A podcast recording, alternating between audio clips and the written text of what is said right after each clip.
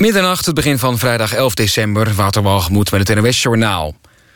Bij een schietpartij in een woning in Rotterdam-West vanavond is een dode gevallen. Agenten vonden ook een gewonde man buiten op straat voor de woning. Die is naar het ziekenhuis gebracht. Over de toedracht van de schietpartij is nog niets bekend. Ook zijn er nog geen daders opgepakt. Nederlanders zijn tevreden over hun eigen leven... maar maken zich wel zorgen over het geluk van volgende generaties. Die zorgen zijn groter dan bij inwoners in de meeste andere Europese landen. Uit onderzoek van het Sociaal en Cultureel Planbureau... blijkt dat de Nederlander zijn leven gemiddeld een 7,8 geeft. Het planbureau denkt dat Nederlanders zich relatief veel zorgen maken over de toekomst...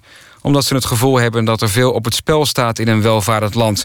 waar de zaken goed zijn geregeld.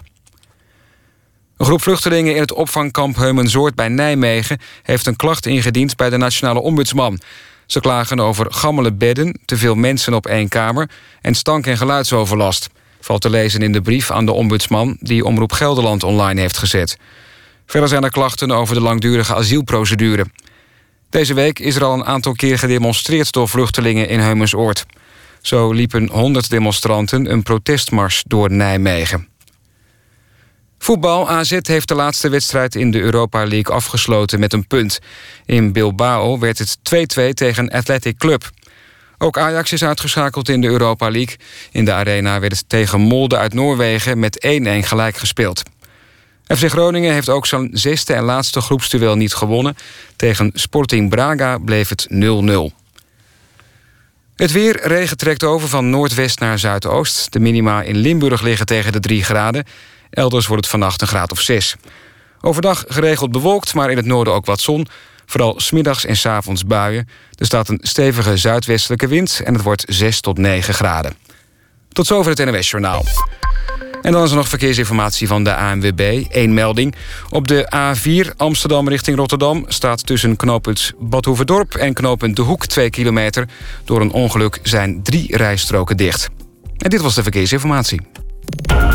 NPO Radio 1.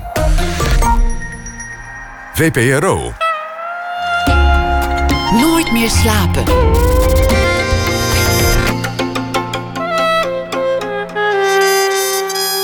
Met Pieter van der Wielen. Goedenacht en welkom bij Nooit meer slapen. Sapristi of Verwegistan, de bewoners van Dukstad en ook daarbuiten mochten stemmen op het mooiste woord uit de Donald Duck. Reden om het eens te hebben over het Ducklands en over andere taalvormen die vanuit de stripwereld de vandalen in zijn gekomen. Dat na ene dan ook een gesprek met uh, Tovik Dibi, voormalig politicus, over het uh, Queer and Migrant Film Festival en over hoe belangrijk film is voor uh, mensen om uit te komen voor hun geaardheid binnen een migrantencultuur. En we hebben live muziek van San Little, een uh, artiest uit de Verenigde Staten die morgen in Paradiso optreedt, maar nu hier al een paar liedjes in de studio komt spelen. We beginnen met Remy Sambo, acteur, regisseur en producent, bekend van film, televisie en theater. U zou hem kunnen kennen van All Stars, Panga's, Soap, maar ook vooral van heel veel voorstellingen die hij heeft gemaakt. Bijvoorbeeld vorig jaar de voorstelling Aan Niets Overleden. Hij beslecht in zijn voorstellingen graag uh, taboes binnen de Antilliaanse gemeenschap. En dit ging over het taboe op ziek zijn. En uh, de ene ziekte nog meer dan de ander. Hij is ook oprichter van uh, VIG, Very Important Group. Een theatergroep met voornamelijk gekleurde acteurs. Want hij zet zich in voor meer kleur in de film- en theaterwereld.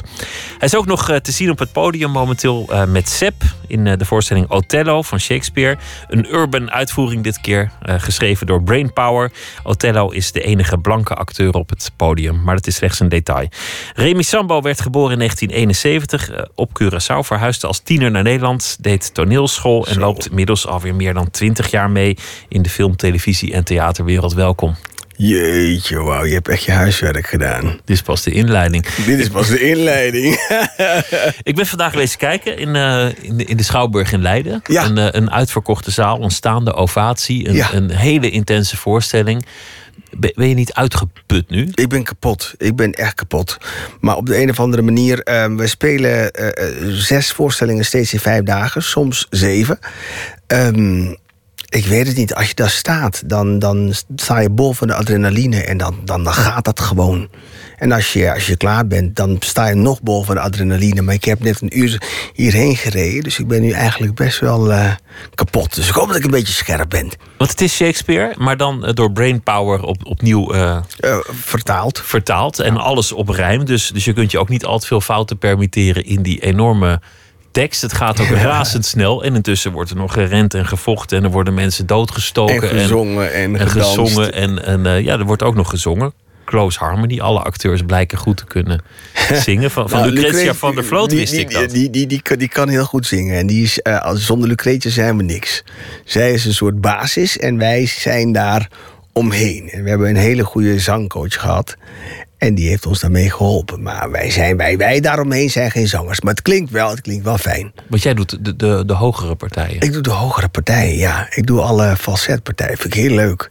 Ik kan, ik kan als man kan ik heel hoog. En ik heb er eigenlijk nooit iets mee gedaan. Het is voor het eerst dat ik in een voorstelling dat mag doen. En dat vind ik eigenlijk uh, vind ik heel leuk. Ik ga het niet doen. Ik zie je echt zo kijken. Man. ik weet dat je het kan, maar je gaat het niet Laat doen. die mensen maar komen door de voorstelling. Je, je zit al, al, meer dan twintig jaar in het vak. Je, je, speelt voor uitverkochte zalen. Je hebt, je hebt in hele succesvolle films gespeeld. Eigenlijk uh, kan ik wel zeggen, je hebt het gewoon gered in een moeilijk vak. Ja. Ben, je, ben je gewoon aan de bak gekomen. En toch komt er steeds meer die klacht naar voren. Of zet je je steeds meer in en zeg van ja, eigenlijk moet je als donkere acteur harder werken dan ieder ander. Ja, kijk, ik ben twintig jaar geleden begonnen en toen werd er tegen mij gezegd: over tien jaar is het anders. Tien jaar later had je uh, Rick van der Ploeg en die kwam met een wet dat elk gezelschap geld zou krijgen als ze donker acteur zouden aannemen. Dat hebben ze allemaal gewoon gedaan. En uh, binnen die vier jaar heb ik echt mijn kansen gepakt en bewezen dat ik meer ben dan een excuusneger, om het woord maar te gebruiken, wat ik heel lelijk vind. En nadat Rick van der Ploeg weg was, na die, die, vier jaar voorbij was, waren we weer terug bij af. En toen zei iemand, over tien jaar is het weer anders. Nou, nu zijn we tien jaar verder en het is eigenlijk... Um, we, zijn, we zijn terug bij af. Zolang dat niet uh, middels een wet wordt gedwongen... Um, kijkt daar niemand naar. Of kijken er heel weinig mensen kijken daarnaar. En dat vind ik... Um, ik vind het schandalig. Voor een, voor een land die heel erg vooruitstrevend is... vind ik dat gewoon schandalig. We lopen wat dat betreft heel erg achter. Wat is exact het probleem? Omschrijf het dus. Uh, ik denk dat elk mens heel erg vanuit zichzelf denkt. Ik ben, ik ben VIG, mijn eigen gezelschap, begonnen omdat ik dacht van... ik wil verhalen horen waarin ik me kan herkennen. Ik wil mensen in de zaal zien die zichzelf uh, kunnen herkennen in... in, in in anders, andere soorten acteurs.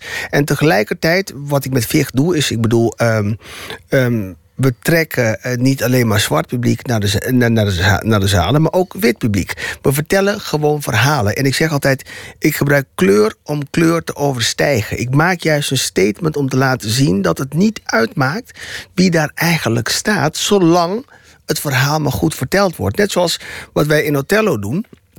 Uh, we hebben het omgedraaid. Othello is in het echt zwart. En die komt in een witte wereld. En nu is ons Othello wit.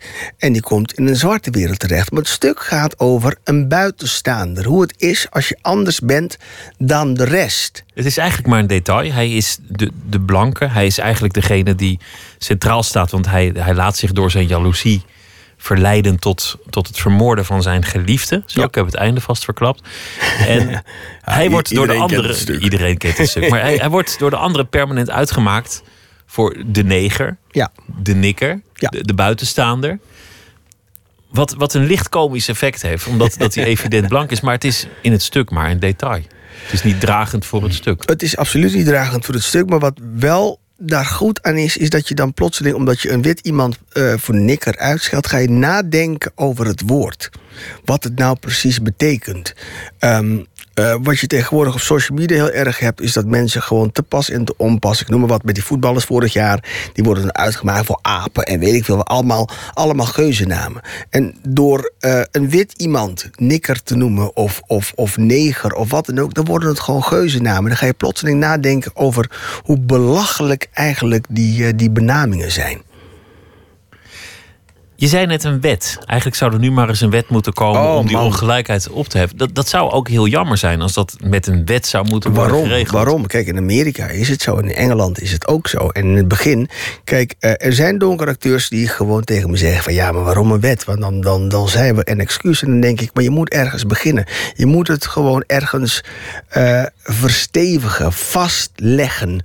Want eh, wat je steeds krijgt, eh, eh, ehm, wat ik net wilde vertellen, daar kom ik even op terug. Kijk, elk mens denkt vanuit zijn eigen perspectief.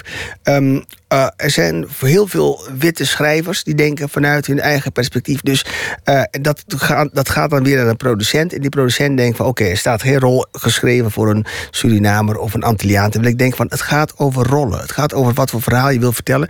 En je hebt mensen nodig die gewoon, bijvoorbeeld casting directors, die denken van hé, hey, ehm, als we nou deze rol gewoon laten spelen door, door een Lucretia of een Dion of een, of een Kenneth, weet je wel. Dat, dat, is, dat is heel zeldzaam dat mensen uit hun eigen comfortzone kunnen, kunnen denken.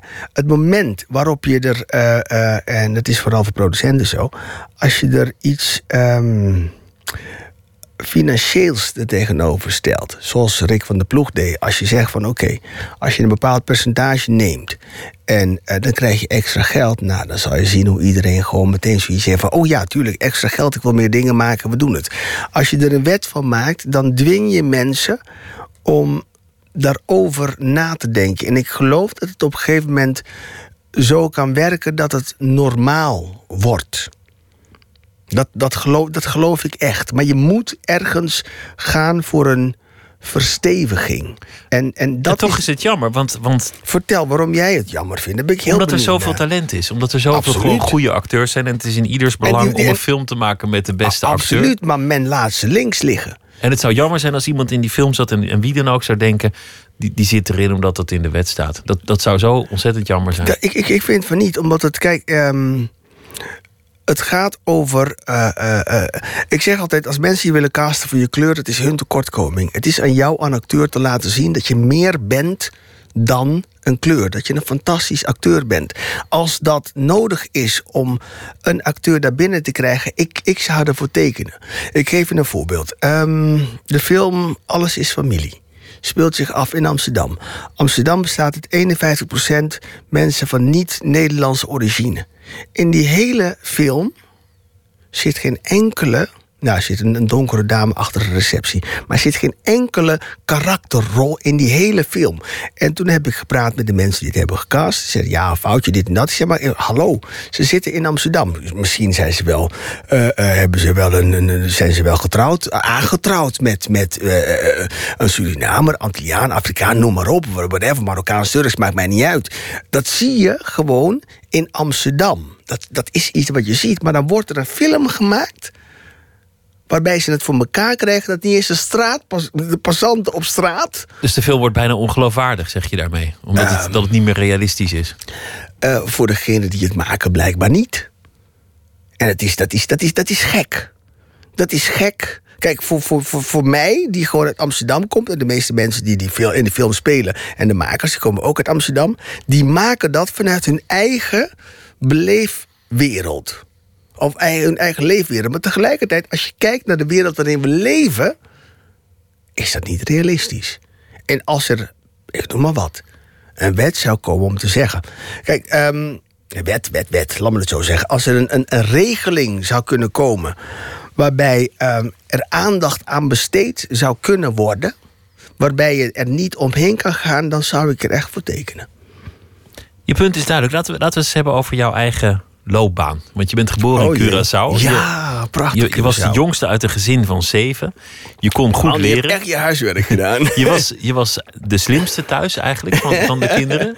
En omdat je de slimste was, zeiden, zeiden je ouders... Jij moet, jij moet naar Nederland. Ehm, Is het zo gegaan? Nou, niet helemaal. Eh, mijn ouders die lagen in, in, in, in, in scheiding. En ze wilden dat ik naar Nederland ging, maar ik vond niet dat ik hier iets te zoeken had, zelf als kind. Maar mijn ouders die lagen in scheiding en op een gegeven moment moest mijn moeder daar weg. Ze moest gewoon weg bij mijn vader. En ehm, toen zijn we eigenlijk naar Nederland gekomen. Op die manier. Dus het was een beetje een soort Jij van... en je moeder. Mijn moeder, mijn broer en ik. Ja, en ik had al drie zussen hier wonen.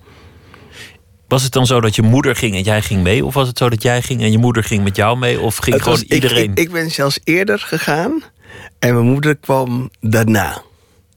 En ik was helemaal niet gelukkig in het begin in Nederland. Ik vond het, ik vond het maar groot en, en eng. En eh, ik vond het heel mooi. Maar Curaçao, daar maak je, echt, je maakt echt contact met de mensen. Daar had ik echt mijn vrienden. En plotseling, ik was twaalf man. En dan, dan kom ik hier en dan, dan... Ik las heel veel, inderdaad. Ik was een soort van altijd... de, de, de, de, de ja, de slimste van de klas, om het maar zo te zeggen. Ik was heel fanatiek. Ik ben nog steeds heel fanatiek, by the way. En ik las heel veel en ik dacht, oh, en we hadden Surinaamse buren, daar spraken we Nederlands tegen. En aan de andere kant hadden we Engelse buren, daar sprak ik Engels tegen. Dus ik, was, ik, ik ben een soort van drietalig opgevoed. En dan kwam, kom ik in Nederland en dan spraken al die mensen zo snel. En dan moest je de hele dag moest je die taal dan gewoon uit je waffel krijgen. Nou, dat, ik werd helemaal gek het eerste jaar. Het is hier koud natuurlijk en, en, en donker. Zeker in deze tijd van het jaar. Oh, zo heftig. Als jongetje dat ik naar school ging in het donker en ik kwam thuis in het donker en koud. Nou, dat was, dat was verschrikkelijk. Ik ben hier geboren en ik heb er ook nooit aan kunnen wennen. Ik ben er nu aan gewend. Ja? Ik, ben, ik ben nu hier inmiddels eh 32 jaar. En het is ook een deel van, van, van. Het is een soort charme, vind ik. Ik weet het niet. Ik kan, ik kan nu kiezen. Ik, kan, eh, ik, kan, ik ga meestal in het voorjaar ga ik naar Curaçao. Ga ik mijn moeder opzoeken. Die zit er nog. Als het hier heel koud is, dan ga ik mijn moeder opzoeken. En dan kom ik terug. En dan vind ik het heerlijk. Ik heb een soort eh, moeder- en, en, en vaderland. Je moeder is teruggegaan. Dus, dus ze kwam Ja, achter jou aan ze en ze achter ging me meteen aan. terug. Ze is hier, eh, eh, ze heeft hier eh, drie jaar gezeten. En toen werd ze depressief. En ik herkende, ik weet nog, ik was 15 en ik herkende mijn eigen moeder gewoon niet. Het was een hele andere vrouw geworden. En ik weet dat ik tegen mijn moeder, dat mijn moeder het had uitgelegd dat ze terug moest. En dat ik het heel erg goed begreep. En dat ik ook vond dat ze dat moest doen. Maar eh, eh, eh, jaren later kom je erachter dat je op je vijftiende het belangrijkste bent kwijtgeraakt, tenminste voor mij op dat moment in mijn leven. Dus het heeft wel een soort van eh, eh, ehm, spoor achtergelaten in, in wie ik nu ben. Ik kan heel moeilijk hechten aan mensen en het schijnt dat het daarmee te maken heeft. Maar ik begreep heel goed waarom zij eh, terug wou. Het was, het was gewoon niet meer mijn moeder. Het was gewoon niet meer die vrolijke en, en felle, pittige vrouw. Dat was ze niet meer. Het was gewoon echt iemand die alleen maar eh, een soort van depri was, vooral. En vooral in de winter. Maar dan ben je 15 jaar oud. Je bent gekomen naar een, naar, naar een land waar je eigenlijk moeilijk kunt aarden. Vanwege die, die echtscheiding. Dat is al een dramatisch gegeven. Jij Ja. gaat naar Nederland. Je, je, je moeder gaat met je mee. En je moeder die zegt... Ik hou het hier niet vol, ik ga terug. Je hield van je moeder, dus je zei... Ma, doe dat. Ja. Je had op dat moment ook kunnen kiezen om met haar mee terug te gaan. Kennelijk was er toch iets gebeurd waardoor je dacht... nee, ik blijf. Nou, eh, ehm, oh jeetje, je wordt wel heel persoonlijk. Kijk, mijn, eh, eh, mijn, mijn associatie met Curaçao op dat moment... dat had te maken met, met mijn vader. En die, ehm, het was gewoon geen goed huwelijk tussen mijn ouders. En het liep nogal hoog op. Dus mijn associatie met Curaçao was die man. En eh, ik wilde helemaal niet terug naar die man. En ik, ik, ik, ik wilde ook niet dat mijn moeder terugging naar die man. Heeft ze niet gedaan hoor. En ik bedoel, uiteindelijk word je ouder en je vergeeft je vader. En het is allemaal prima. Maar op dat moment was mijn associatie van: oh jee, daar gaan we weer. Dan zouden we weer terug naar die man moeten. En dat, dat, dat, dat wilde ik helemaal niet. En ik, ik, ik wilde ook niet dat mijn moeder dat deed. En dat heeft ze uiteindelijk ook niet, ook niet gedaan. Maar het grappige is dat mijn moeder echt jaren later nog steeds het gewoon heeft over die man. Dat was gewoon, dat was gewoon haar grote liefde. Het was haar Bi- grote liefde, maar hij was niet, was niet goed voor haar in, in jouw ogen. Hij was op zijn manier was hij eh, eh, goed voor haar. Maar mijn vader. oh jeetje, wauw. Eh, ik, ik, het huwelijk van mijn ouders die, die was heel erg verstoord. Die werd heel erg verstoord door, door, mijn oma, de moeder van mijn vader. En mijn, vader was een, soort moederskindje. Dus die liet zich heel erg leiden door zijn moeder. En dat, daar kwam heel erg de breuk door. En hij was niet sterk genoeg om, om, om daarvan los te komen. Hij liet zich, niet hij liet zo zich dat beïnvloeden. En, Enorm. Dus het was, het was, het was, de bewaarder is echt, eh, of was, hij is overleden. Enorme lieve man, behalve als hij dus bij die vrouw, eh, eh, bij zijn eigen moeder was geweest. Dan, en daar een pep talk had gekregen. ja, een soort van pep talk. Want dat, dat, dat, ja, je kent het, je kent het wel. Eh, ehm, mijn moeder en dan had ze een schoonmoeder waarmee het gewoon niet klikte. Maar de schoonmoeder die, die deed van alles om, om hen uit elkaar eh, te halen. En het is er uiteindelijk ook gelukt. En dan kwam hij thuis en dan dacht jij als, als jongetje... oh god, hij is, hij is weer bij oma geweest. Ja, ja. En dat kon je aan, ehm, aan alles kon je dat voelen. En, en het, was, het was gewoon een hele nare, nare sfeer in huis. Het was gewoon een hele nare... Agressief. Nee, niet eens, maar een soort passief-agressief. Iemand die gewoon juist ehm, ehm, op elk moment op ontploffen stond. Weet je wel, dat gevoel. Een heel, je kan bijna hebben, beter hebben dat iemand zich uitspreekt over dingen. Maar hij, hij sprak niet. Maar hij was wel heel eh, eh, ehm, eh, dominant en, en, en heel dwingend en heel naar. Heel naar. Ik heb echt jarenlang. Ehm, hebben mijn vader en ik, gewoon mijn broer, die deed het veel beter. Mijn broer en ik, zeven kinderen. De eerste vijf zijn van uit een ander huwelijk. En mijn broer Rendel en ik zijn van mijn vader. En mijn, Rendel die kon dat heel goed met die man, maar ik was, wij waren water en vuur. Ik, ik pikte het niet. Ik ben sowieso, ik was sowieso een heel lastig kind, want ik pikte, het ook, ik pikte ook geen dingen van mijn moeder. Dus het was misschien ook wel goed dat je als tiener... als je doorgaans nog lastiger wordt in Nederland zat. Op afstand van het gebeuren. Ja, ja, want ik zal je heel eerlijk zeggen, ik dacht als ik. ehm, als ik, als ik, als ik, als mijn moeder bij hem was gebleven, dan weet ik niet wat ik mijn vader, en dan meen ik echt serieus, eh, ik zou hem iets hebben aangedaan. Om het te stoppen. Ja, dat denk ik wel. Je zat daar in Nederland, 15 jaar oud. Ehm, inmiddels een beetje gewend, want zo gaan dingen aan dit land. Op welk moment kwam eigenlijk het theater, het, het acteren in je Oh, leven? Pas toen ik ehm 19 was. Ik had een bandje samen met mijn broer. En toen zag ik de musical Hair. Vond ik zo fantastisch. En toen dacht ik, oh, dat wil ik ook doen. En ehm, toen zag ik ook Kenneth, waarmee ik nu in de voorstelling speel, Kenneth Herdigijn. Wij zeggen is A. En toen dacht ik, oh, dat wil ik ook doen. En ehm, een paar weken later stond er een advertentie in de Echo, zo'n buurtkrant, dat ze jongeren zochten voor een musical. En John Leerdam, waarmee ik ehm, binnenkort de voorstelling Juliana ga spelen, die ken ik dus ook 25 jaar, die regisseerde dat. En die kwam ik dus tegen en die had, heeft mij een soort van, ehm, ja, hoe moet ik het, gescout. En toen ben ik eh, via John ben ik bij een andere Antilliaanse schrijver, Norman de Palm, terechtgekomen. Andere kunstenaar, Felix de Rooij en eh, eh, Rufus Collins. Dus ik ben met allemaal groot, laat me het zo zeggen, zwarte grootheden in contact gekomen. En ik was een jochie van 19 die me allemaal hadden geadopteerd. En die allemaal iets in mij zagen. En die allemaal heel erg in de tijd al aan het vechten waren voor, voor hun positie in theaterland. Dus ik ben ook heel erg door deze mensen eh, eh, geïnspireerd. Eigenlijk, misschien ben ik wel een kopie van ze, van 25 jaar geleden. Maar ik ben heel erg door hen geïnspireerd om te vechten voor datgene wat je toekomt. Daarin ook idealistisch te zijn en ook je niet weg te laten sturen op wat voor manier dan ook. In welke zin was het voor jou moeilijker? Wat waren de momenten dat je, dat je merkte, nu moet ik iets harder mijn best doen dan, dan, dan een blanke acteur? Want, want als ik naar je cv kijk en naar je, wat je hebt gedaan, denk ik, die, die, die heeft eigenlijk een heel voorspoedige carrière gehad. Ja, maar weet je, het gaat niet alleen om mij. Ik was, ik was, ik was ooit eens, ik had een, een, een, een, een, eh, een bijeenkomst georganiseerd waarin ik dit, eh, dit onderwerp gewoon aan de kaak wilde stellen. En toen ben ik, heb ik ruzie gehad met een mevrouw, een donkere mevrouw, tegen me zei van ja, maar ja, jij hebt het, jij hebt het goed. Jij weet niet wat wij. Toen dacht ik, hè, maar het, het gaat niet alleen om mij. Ik heb, ehm, ik doe heel veel, maar eh, ik creëer ook zelf eh, de laatste jaren gewoon mijn eigen werk, mijn eigen mogelijkheden. Maar als ik eh, bij andere gezelschappen speel, dan ben ik de enige.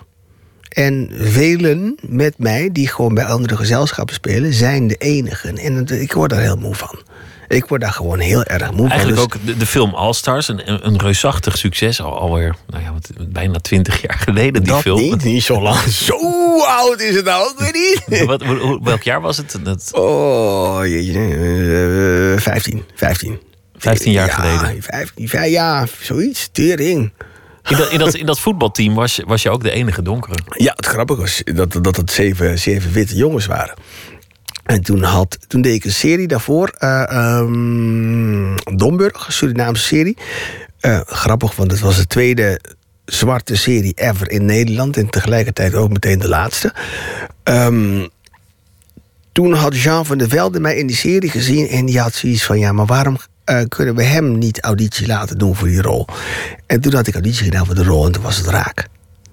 En toen had eh, eh, ons voetbalclubje één donkere jongen. Terwijl in, in die tijd.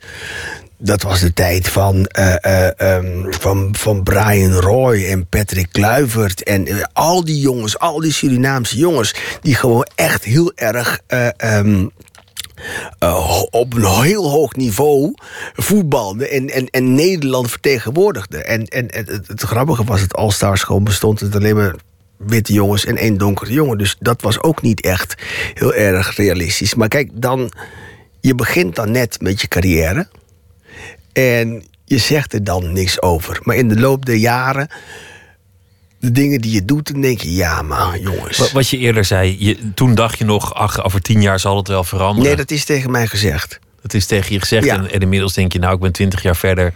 Dat laat ik me niet nog een keer zeggen. Eh, oh, ik ben erachter gekomen dat je, eh, ehm, dat je het zelf moet doen. Het is, het is echt, daarom ben ik, daarom ben ik VIG begonnen. Omdat ik dacht van, ik heb, ik heb mijn eigen visie. En, en, en binnen mijn visie wil ik heel graag, wat ik net ook vertelde... ik wil heel graag werelden samenbrengen. De, de, de, de Caribische verhalen wil ik gewoon inbedden... eh, in een universeel thema die, die jou aanspreken... maar die ook donkere mensen aanspreken. En het, toffe van VIG is, eh, dat durf ik zo te zeggen... is dat wij verschillende soorten mensen daardoor de zaal binnenhalen. Eh, gemengd in kleur, gemengd in, in, in, in niveau. Mensen die heel lang naar het theater gaan... en mensen die nooit naar het theater gaan. Al die mensen halen we binnen. En dat is ehm, ehm, waarom ik dat gezelschap ook begonnen ben. En dat is wat theater voor mijn gevoel hoort te zijn. En dat vind ik het leuke van Shakespeare. Dat vroeger was Shakespeare gewoon eh, eh, niet alleen voor de rijke lui, maar ook voor het volk. Ik was vanavond ver- ver- verbaasd om, om zoveel jonge mensen te zien in, in, in de Schouwburg. Ja, en stil ook. en hè? stil en geconcentreerd. En, en daar kon, kon aflezen zeer enthousiast. Ja. Dat zie je toch niet vaak. Vaak is, is een, schouwburg toch iets voor nou ja, mensen van een zekere leeftijd.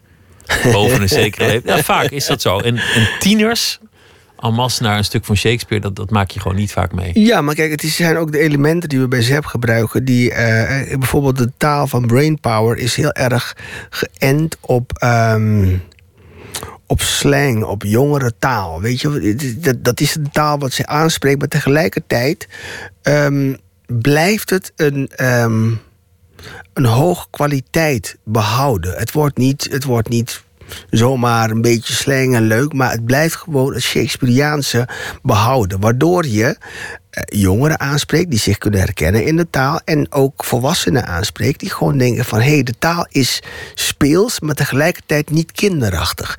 En dat vind ik het, het, het mooie ook voor deze voorstelling, is dat het ook ehm, verschillende soorten mensen die zaal binnenhaalt. Ik was vorige, vorige week, wil ik heel even snel vertellen, was ik eh, bij een. ehm, eh, eh, een meeting met allemaal witte theaterprogrammeurs. En ik zat daar als enige donkere man.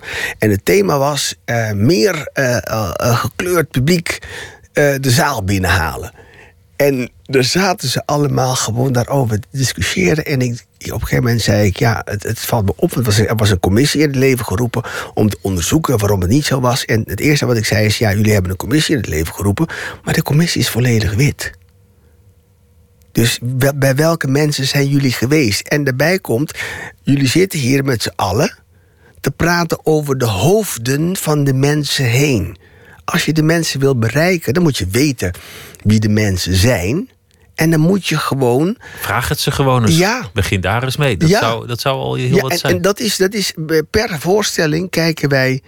ehm, waar gaat de voorstelling over? Wat is een groep die we opnieuw kunnen aanboren? En we- we besteden daar aandacht aan om ons publieksbereik gewoon rijker te maken. Gewoon wat Nederland is. En het is fantastisch als je in een zaal zit. Oh, of het nou vandaag is dat je dan heel veel jongeren ziet samen met eh, volwassenen. Ook allerlei kleuren van de regenboog. Dat is, dat, dat, dat is, dat is een kick. Dat is een kick als je dat voor elkaar kan krijgen. Een ander ding dat je doet zijn eh, eh, de taboes beslechten van, van het land waar je vandaan komt, Ja. Curaçao. Bijvoorbeeld je vorige voorstelling, Overleden aan niets. Aan niets overleden. Aan niets overleden. Ja. Prachtige titel al. dat gaat erover dat, dat wordt gezegd, eh, eh, nou ja, Henk is dood of, eh, of, of Kenneth is dood.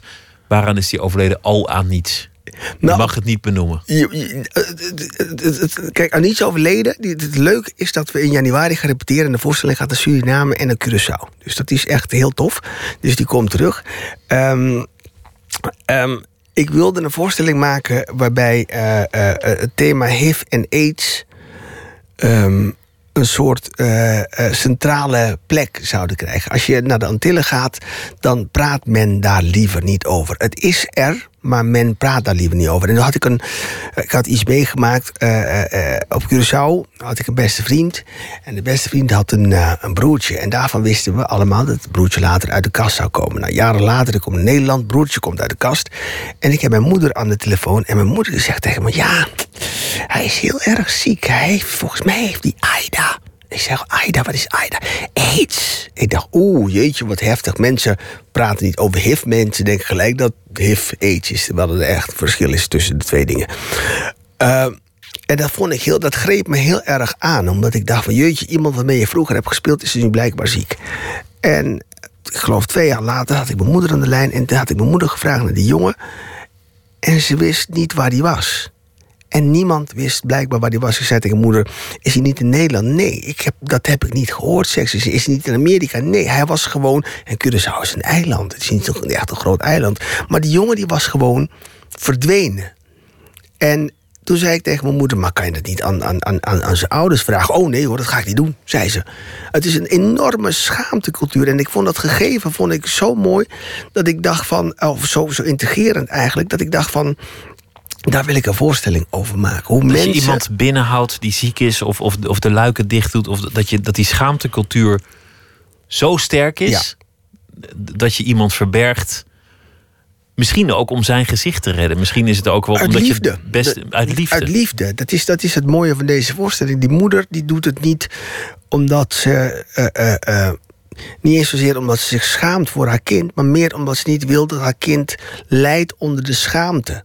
Van andere mensen, wat andere mensen ervan vinden. Dat ze haar familie beschermt tegenover eh, de buren die er van alles erover zullen zeggen. Dus uit liefde stopt ze hem eigenlijk eh, in de kelder.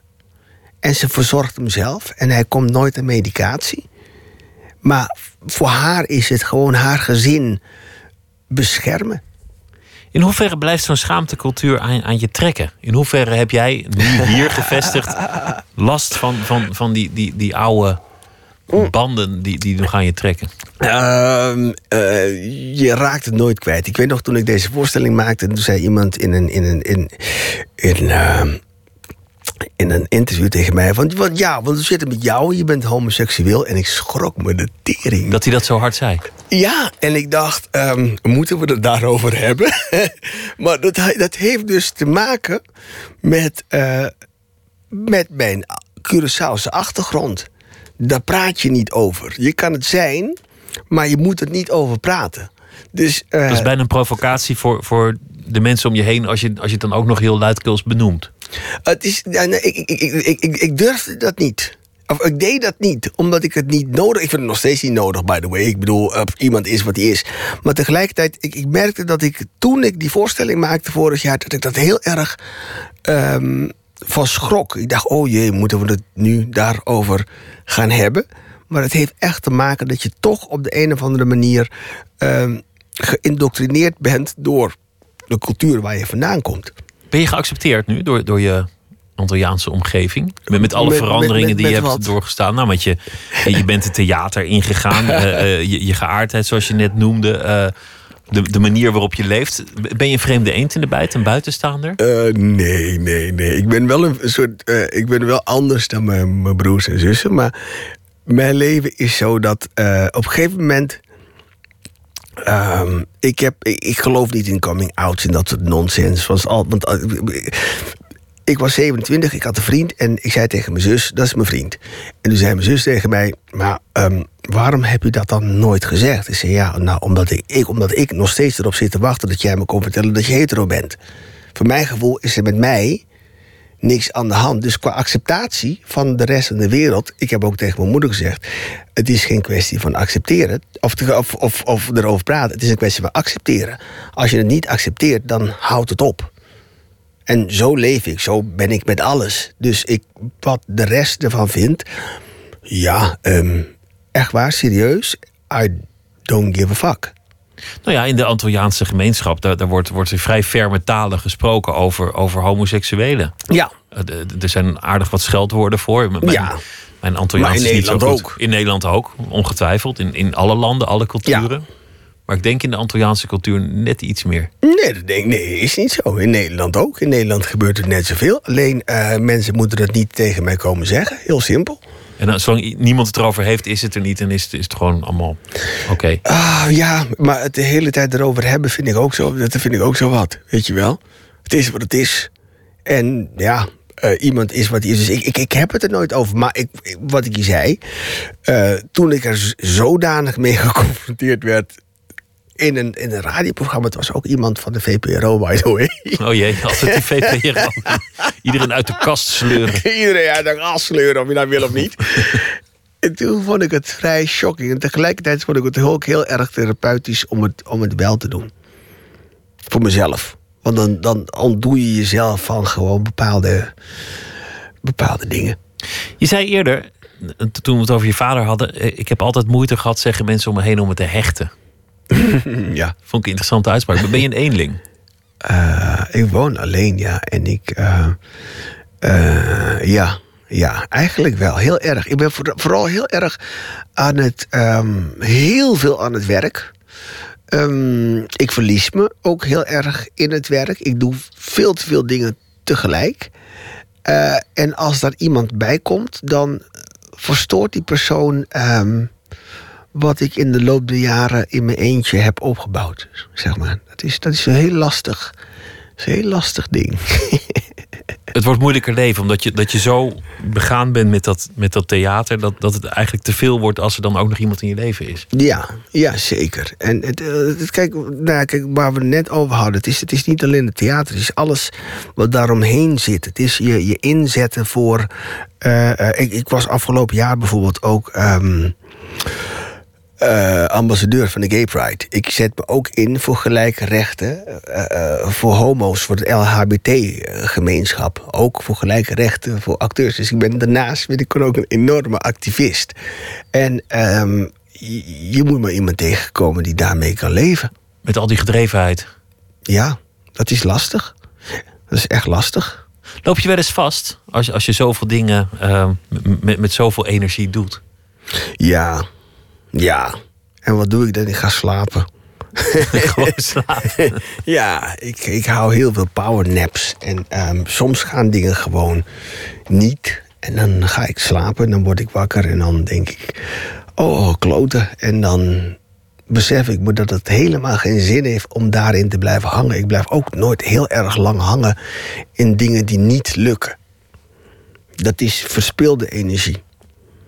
Wat je niet hebt en wat je eigenlijk vrij makkelijk zou kunnen Oh, hebben, is, is, is, is de houding van: goh, ik heb het eigenlijk wel gemaakt. Ik heb het eigenlijk wel gered. Gemaakt. Je hebt het nooit gemaakt. Je hebt het nooit gemaakt. Het is, het is, het is, het, het maken is heel erg vergankelijk. Vandaag ben je er en morgen zijn ze je vergeten. Maar kijk je wel eens om en denk je: nou ja, ik mag ook tevreden zijn. Ook dat moet je volgens mij gewoon soms doen. Ik denk dat ik heel erg tevreden ben. Ehm, Ik ben nu bezig met. eh, ik zit bij ACT. ACT komt op voor de acteursbelangen in Nederland. En daarbinnen heb ik eh, eh, samen met een aantal mensen. een commissie diversiteit zijn we begonnen. En ik, ik, ik denk dat ik. ehm, het lijkt mij fantastisch als ik over een paar jaar. ehm, achterom kan kijken. En ik heb een theaterzoon, Jamil Jones. En die zat ook in de voorstelling. dat zo iemand. Fantastische rollen speelt en dat je daaraan hebt kunnen bijdragen. Dat je ziet dat de generatie gewoon. dat je iets hebt, iets, hebt kunnen doen. dat de nieuwe generatie gewoon niet de bullshit tegenkomt.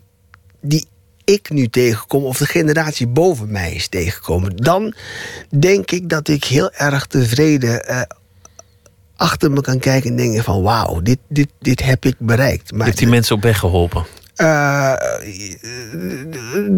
niet alleen de mensen, maar gewoon het land waarin we leven. En je bent ook bezig met, met een film, begreep ik. Meerdere. Je had het net over Tofik Dibi... dat die aanstaande zondag bij de eh, Queer Film Festival is. Eh, zondag, aanstaande zondag, komt mijn film... ik heb een korte film gemaakt, The Neighborhood. Die is daar ook te zien. En tegelijkertijd is de One Kingdom, One Love... is een documentaire over eh, LHBT-gemeenschap... de acceptatie daarvan op, op de Antillen. is een documentaire, daar zit ik ook in. Dus aanstaande zondag ehm, in de Bali ben ik daar ook aanwezig. En tegelijkertijd, ik ben net klaar met een nieuwe korte film. Want je hebt, je hebt al gedraaid en je, je was Ja. volgens mij heel erg enthousiast. Ik ben, eh, ik ben enorm enthousiast. Ik heb kunnen werken met Helen Kamperveen. Helen Kamperveen was vroeger, net als Kenneth Herdigijn, gewoon een, een, een groot voorbeeld van mij. En eh, ze is teruggekomen naar Nederland en ik heb haar weten te strikken voor, eh, voor de hoofdrol in mijn nieuwe korte film. En dat deze echt zo fantastisch. En het, het speelt met een, met een ehm, jong meisje, Rosalien Schriks. En ik heb auditie gehouden, want ik had een donker meisje nodig. En dat, dat, dat jong meisje speelt zo briljant. Ik ben heel benieuwd. want- Wanneer gaan we het zien? Eh, we zitten nu in de montage. Het heet Pianissimo. En waarschijnlijk is hij in eh, januari eh, af. Remy Sambo, dank je wel. Het was leuk dat je te gast wilde zijn. En Dat- heel veel succes. Super. Bedankt dat ik, er, eh, dat ik hier had mogen zijn.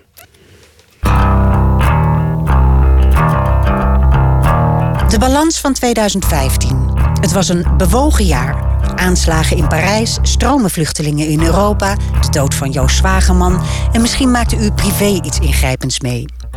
Wij zijn benieuwd. Wat was dit jaar voor u een belangrijke film of cd? Welk boek of toneelstuk heeft uw blik op de wereld verruimd of veranderd? Of heeft u met een bijzonder liedje iemand de liefde verklaard?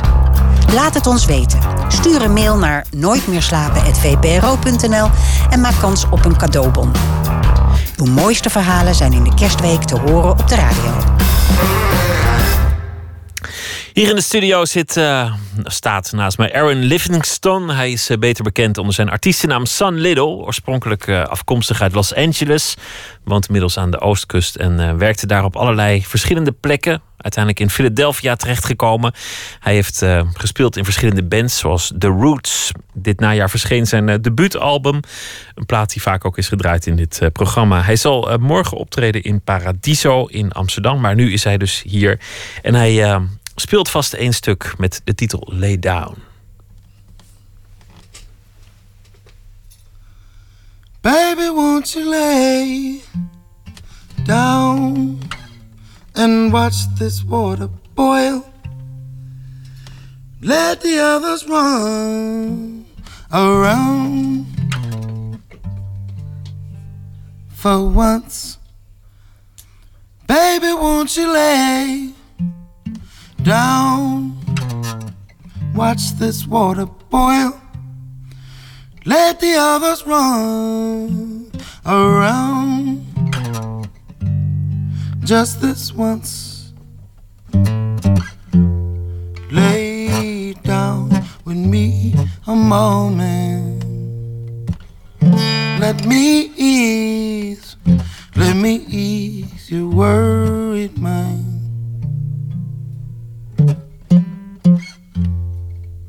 Lay down and drift a moment. Let's not waste any more of a precious time. Baby, won't you lay down and watch this water boil? Let the others run around. For once, baby, won't you lay down and watch this water boil? Let the others run around.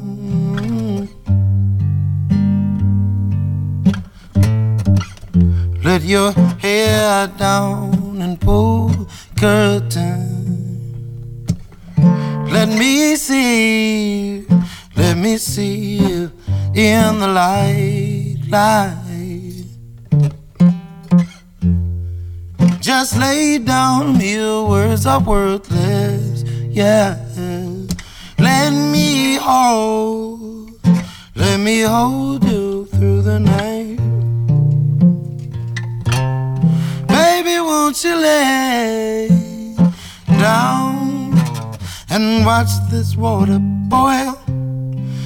Let the others run around. Baby, won't you lay, lay down and watch this water boil? Let the others run around.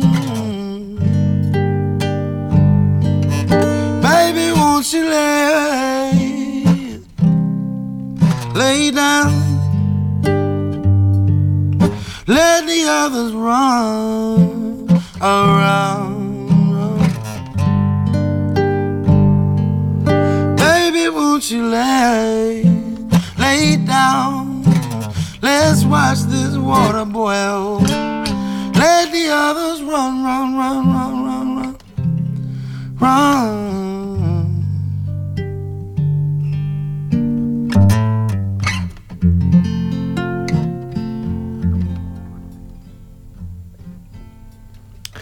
Sun Little hier in uh, de studio met het uh, nummer Lay Down.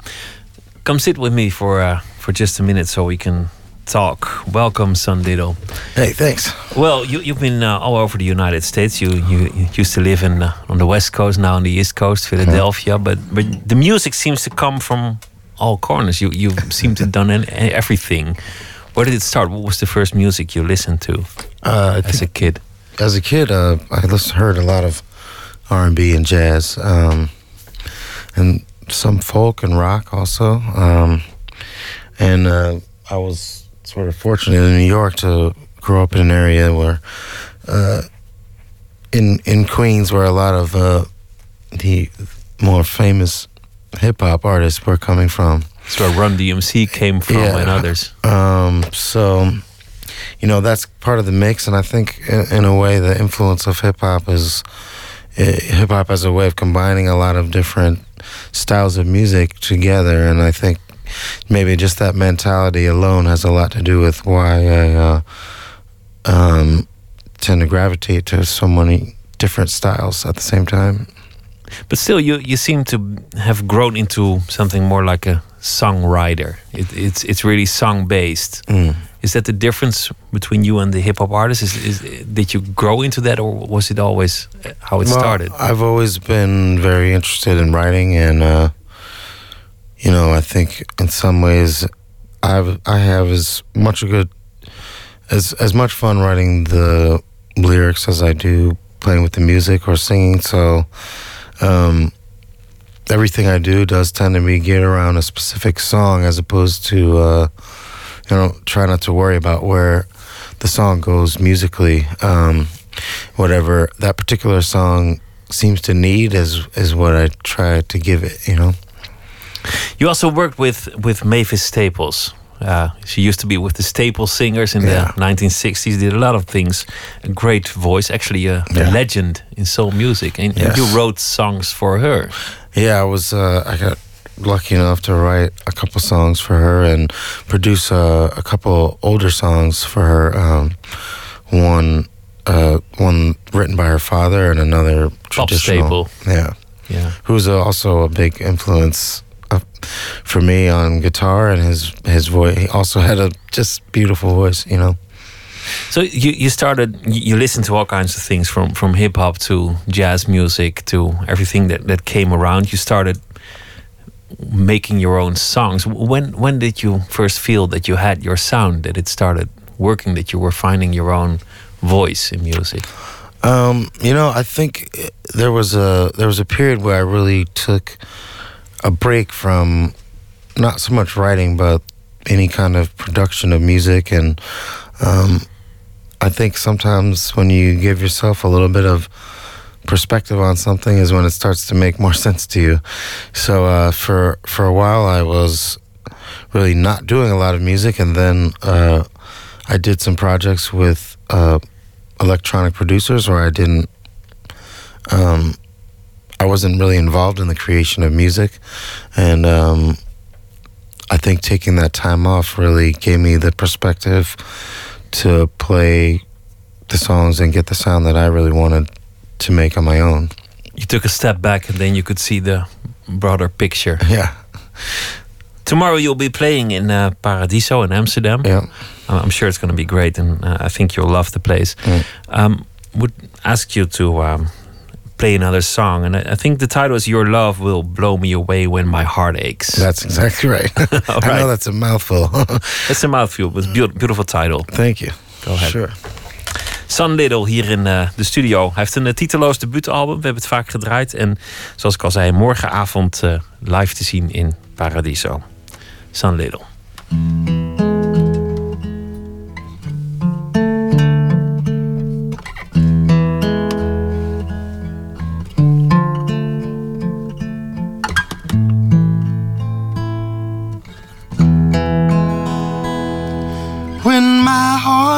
Heart drowning pain won't go away.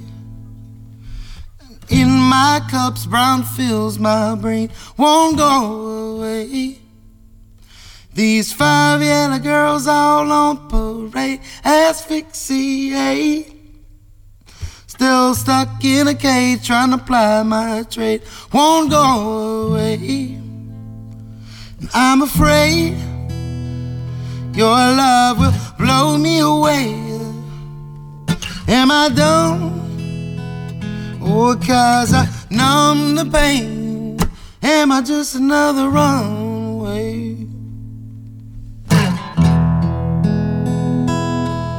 When shadows creep across my floor, won't go away. You've had enough, but still one more won't go away. My engine gunning thunderbirds asphalt won't raise. Still trapped in a box trying to clear my name won't go away. I'm afraid your love will blow me away. Am I dumb? Or cause I numb the pain Am I just another? Runaway Runaway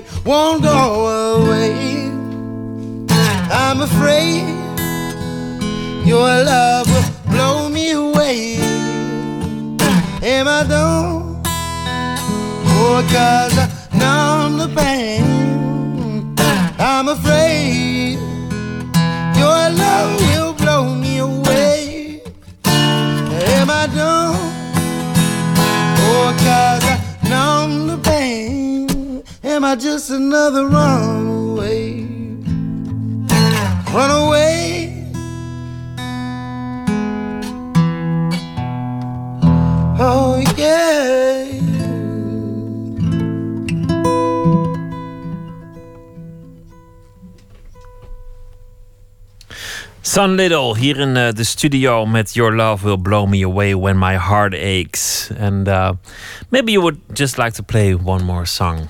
Sure, I got a little, a little something left.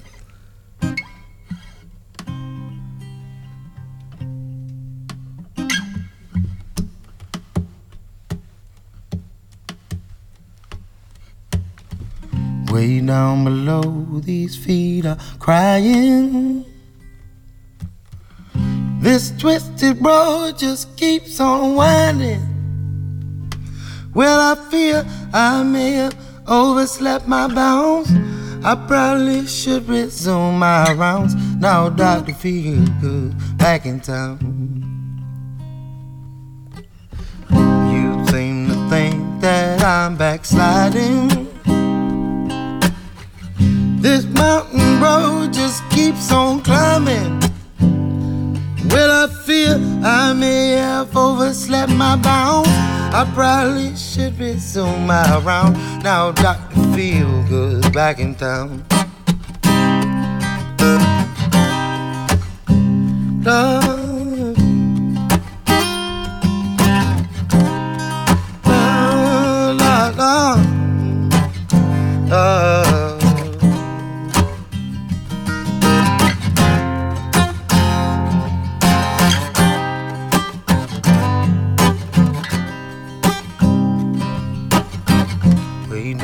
Below, these feet are crying.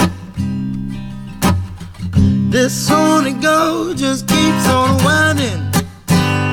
So where I feel I may have overslept my bound, I probably should resume my round. Now Dr. Feelgood's back in town. Now Dr. Feelgood's back in town. Now Dr. Feelgood's back in town.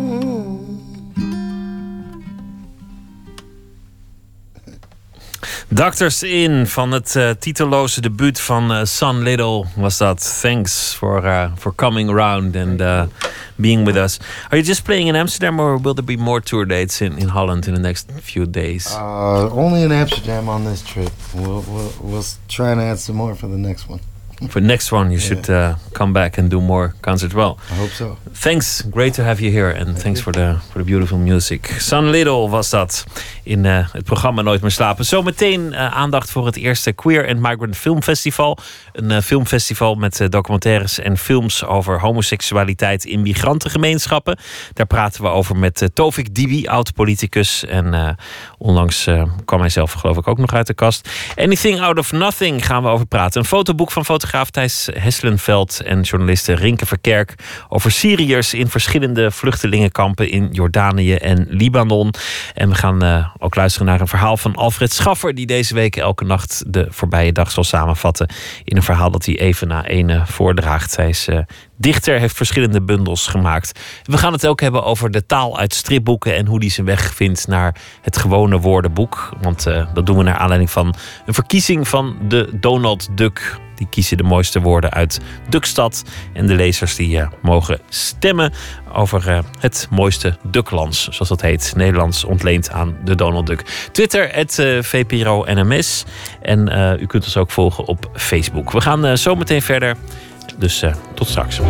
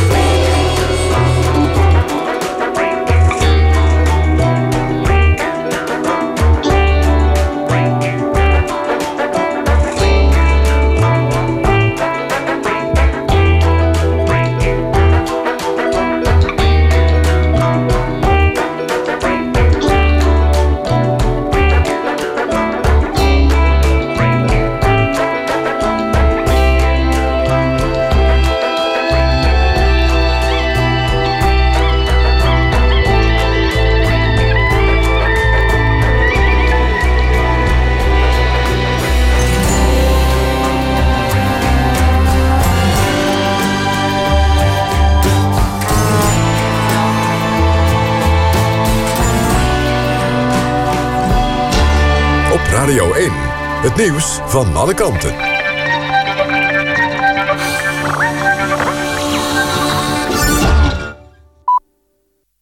Het is 1 uur, Waterwalgemoed met het NWS Journaal. In een meer bij de Amerikaanse stad San Bernardino... zoeken duikers naar materiaal dat er mogelijk is gedumpt... door de daders van de schietpartij van bijna twee weken geleden. Een man en een vrouw doden toen 14 mensen in een zorgcentrum. Volgens CNN wordt er gezocht naar een harde schijf... maar de autoriteiten willen dat niet bevestigen. Een woordvoerder van de FBI zei wel dat de schutters, die zelf werden gedood... op de dag van hun terreurdaad mogelijk het meer hebben bezocht. De zoektocht in het meer gaat waarschijnlijk dagen duren. De Syrische oppositie wil volgende maand gaan praten met de regering van president Assad. Daarover zijn verschillende rebellengroepen het eens geworden in de Saoedische hoofdstad Riyadh. Lijkt er wel op dat de verdeeldheid nog altijd groot is. Zo heeft een radicaal-islamitische groep de conferentie verlaten.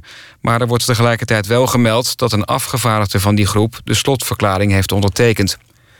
De deelnemers zijn het er allemaal over eens dat president Assad niet moet meedoen met een overgangsregering. Bij een schietpartij in een woning in Rotterdam-West vanavond is een dode gevallen. Agenten vonden ook een gewonde man buiten op straat voor de woning. Die is naar het ziekenhuis gebracht. Over de toedracht van de schietpartij is nog niets bekend. Ook zijn er nog geen daders opgepakt. Nederlanders zijn tevreden over hun eigen leven... maar maken zich wel zorgen over het geluk van volgende generaties. Die zorgen zijn groter dan in de meeste andere Europese landen... meldt het Sociaal en Cultureel Planbureau. Volgens het planbureau zijn er relatief veel zorgen over de toekomst... omdat Nederlanders denken dat er veel te verliezen is... in een land waar de zaken goed zijn geregeld. Het weer nog. Regen trekt over van noordwest naar zuidoost vannacht... en de minima liggen tussen de 3 en 6 graden. Overdag geregeld bewolkt, maar in het noorden ook wat zon. Vooral smiddags en s avonds zijn er buien. En het wordt dan 6 tot 9 graden. Dit was het NWS Journaal. NPO Radio 1. VPRO. Nooit meer slapen.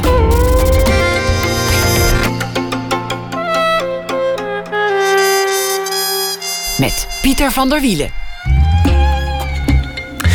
Goedenacht, u luistert naar uh, Nooit meer slapen. Alfred Schaffer is uh, dichter, woont al jaren in Zuid-Afrika. Publiceerde voor het eerst een bundel in het jaar 2000. Zijn laatste bundel stamt uit 2014. Mens, dier, ding. Werd ook wel een poëtische roadmovie genoemd door uh, de recensenten. Deze week zal hij elke nacht een verhaal voordragen over de voorbije dag. Alfred, goeienacht. Goeienacht, Pieter. Ja, de, de mensen maken zich zorgen, hoor ik net op de radio. Nederlanders hebben meer dan andere mensen zorgen over de toekomst en ook meer dan vroeger zorgen over de toekomst. Hmm. Ja. ehm, Ja, ik vraag het aan jou, want jij, jij woont op afstand. Zie jij dat ook als je terug bent? Kijken mensen bezorgder dan je gewend was? eh, mensen kijken, nou, dat, dat, dat, ja goed, de laatste keer dat ik er was was in augustus en dat was eh, voor daar heel veel veranderd was natuurlijk weer in, eh, in eh, West-Europa.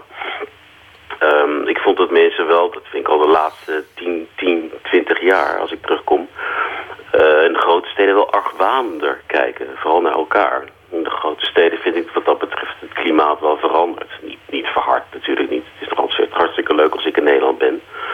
Maar er is wel iets veranderd eh, in de verhoudingen onderling, denk ik. Ten opzichte van 10, 20 jaar terug. Eh, maar het is interessant dat je dat zegt. Want juist vandaag, het geldt dan vooral voor de middenklasse in Zuid-Afrika... maar eh, zien de mensen hier in elk geval de toekomst wel somberder in. En dat is vanwege het ontslag van een eh, hele belangrijke minister van Financiën... die door Zuma, dat toch wel een beetje het domme broertje van Poetin eh, wordt genoemd... wat betreft zijn manier van optreden, het, ja, het lappen aan de laars van, van democratische beginsels, die gewoon de minister van Financiën ontslagen heeft. En dat op het moment dat de kredietbeoordelaars eh, Zuid-Afrika sterk in de gaten houden en de rand echt naar beneden tuimelt, wordt er zo'n actie ondernomen. En ook weer zoals vaak gaat dat in dit land, zonder enige verklaring. Ehm, wordt eigenlijk niet precies gezegd wat de reden hiervoor is. En eh, dat heeft eh, grote gevolgen en grote zorgen tot gevolg in het land. En het lijkt alsof nu echt voor veel mensen de maat al een beetje vol is. Ik weet niet wat dan de gevolgen zullen zijn. Maar dus hier in, in Zuid-Afrika zijn de zorgen eh, wel groot aan het worden onder de mensen. En ehm, ja, ik, ik weet niet, als ik in Nederland ben, dan, dan merk ik daar dus niet zo heel veel van. En als je het vergelijkt met, eh, met wat hier gebeurt, denk ik dat... Ja, je moet je voelen zoals je je voelt, maar dat je in Nederland ook minder zorg hoeft te maken dan dat je eh, bijvoorbeeld in een land als Zuid-Afrika zit of in het gemiddelde Zuid-Afrika, eh, Zuid-Amerikaanse land woont. Ja, maar dat denk dus ook. verschil is. Mensen denken dat ze hier eh, meer te verliezen hebben en daar komen dan weer die, die zorgen vandaan. Ja, zo, zo Ja. blijf je bezig. Maar je, je hebt een verhaal geschreven over de voorbije dag en ik ben benieuwd waar het over gaat. Ja, en dat gaat dus over iets dat ik juist uit de Nederlandse krant heb, expres. En dat dan weer mooi contrast aangaf van wat daar speelt, of kan spelen en wat hier speelt. Oké. Ga je gang. Deze korte, vertrouwelijke memo naar aanleiding van de hardnekkige geruchten dat het hoofdkantoor onze ideeën uiteindelijk toch gaat goedkeuren. De geruchten kunnen we bevestigen. We denken dus aan eerder voorgestelde plannen aan als herbeplanting, een herpositionering van het hoog- en laag-hemaal, een beduidende uitbreiding van de fiets- en wandelroutes, nieuwe groene educatievelden en meer. Het speerpunt van onze nationale en internationale herpositionering loopt echter via de Vrije Universiteit van Amsterdam. Na veel overleg is toegezegd dat archeologische bewijzen zullen worden aangeleverd die de aanwezigheid van Julius Caesar in de eerste eeuw voor Christus in ons dorp onomstotelijk moeten bewijzen. In lijn met dit nieuws bereiden we een stevige commerciële productlijn voor om dit schitterende verhaal een economisch en cultureel succes te maken. We denken aan speciaal Caesar maltbier, Caesar milkshakes, Caesar servies en plastic helmen, schilden en zwaarden met ons wapen erop. De laurierkrans is een optie die momenteel nog wordt onderzocht. Zaandam heeft Gustav Mahler, School heeft Pablo Picasso, Leiden heeft Nelson Mandela, Leidschendam heeft Adolf Hitler, Hulst heeft Karel de Grote, Amsterdam heeft zowat alles. Kessel heeft het te lang moeten doen met Hendrik Roes, Henk van den Hogen en Johannes Friesekolk. Historische namen die wat ons betreft niet bepaald hebben bijgedragen aan ons nationaal-culturele eh, ambitie. In het persbericht zullen woorden als koolstofdateringen, strontium en biochemische analyse worden gebruikt om de geloofwaardigheid te benadrukken. Uiteraard zal worden verklaard waarom er nooit tienduizenden lijken zijn gevonden. We kiezen voor een eenvoudige, doch geloofwaardige verklaring.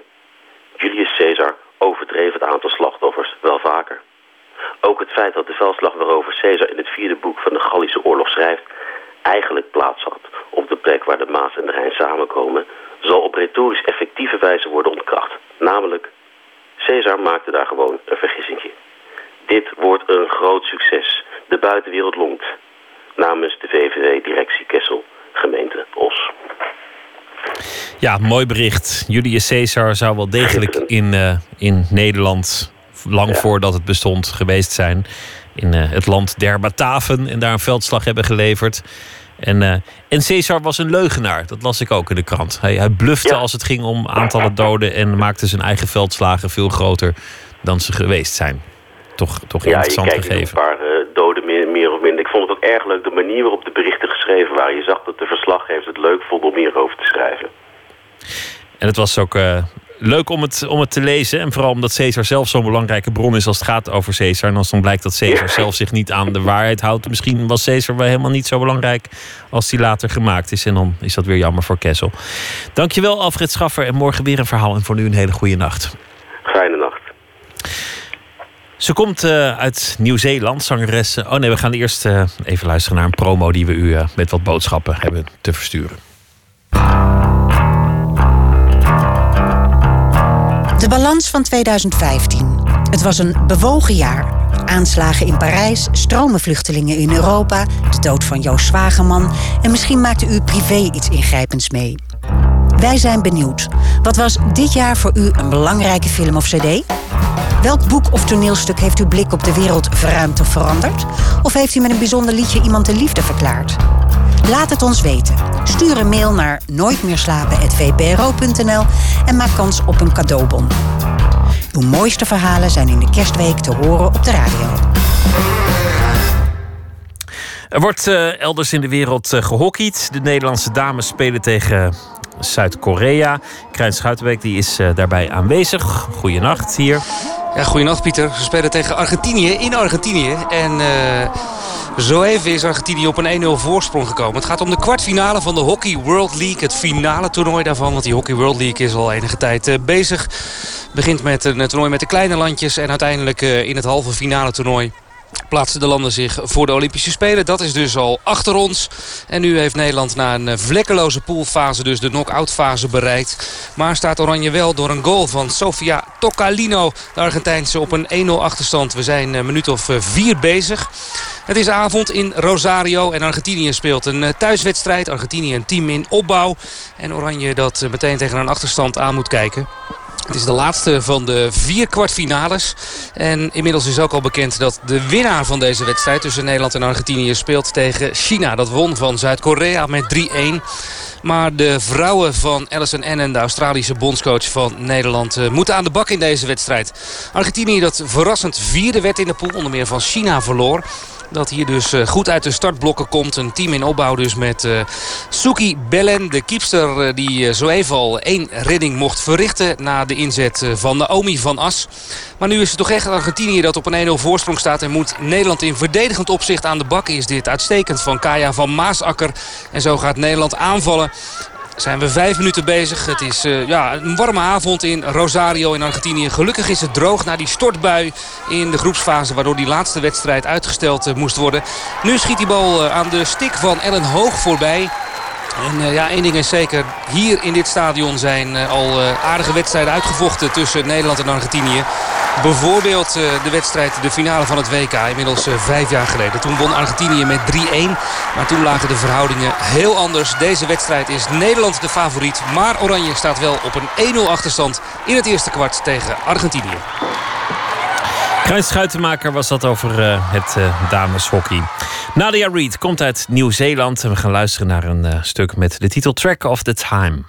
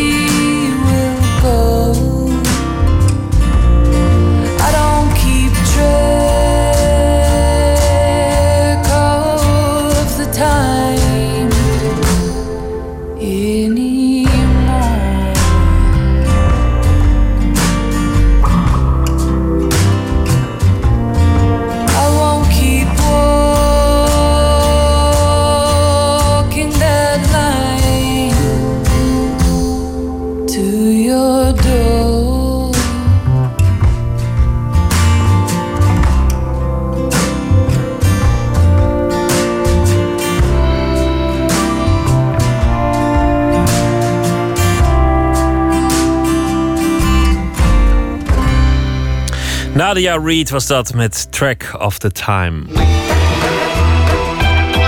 Nooit meer slapen.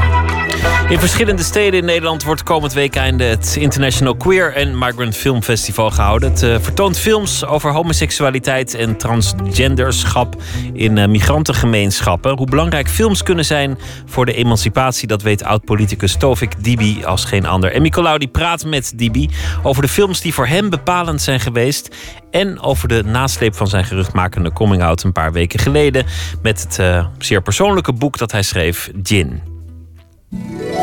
De tijd van onbezorgdheid is voorbij. Als er werd gekust op tv, dat is een soort van extra zintuig wat je hebt als, als Marokkaans kind, dan zet je meteen weg.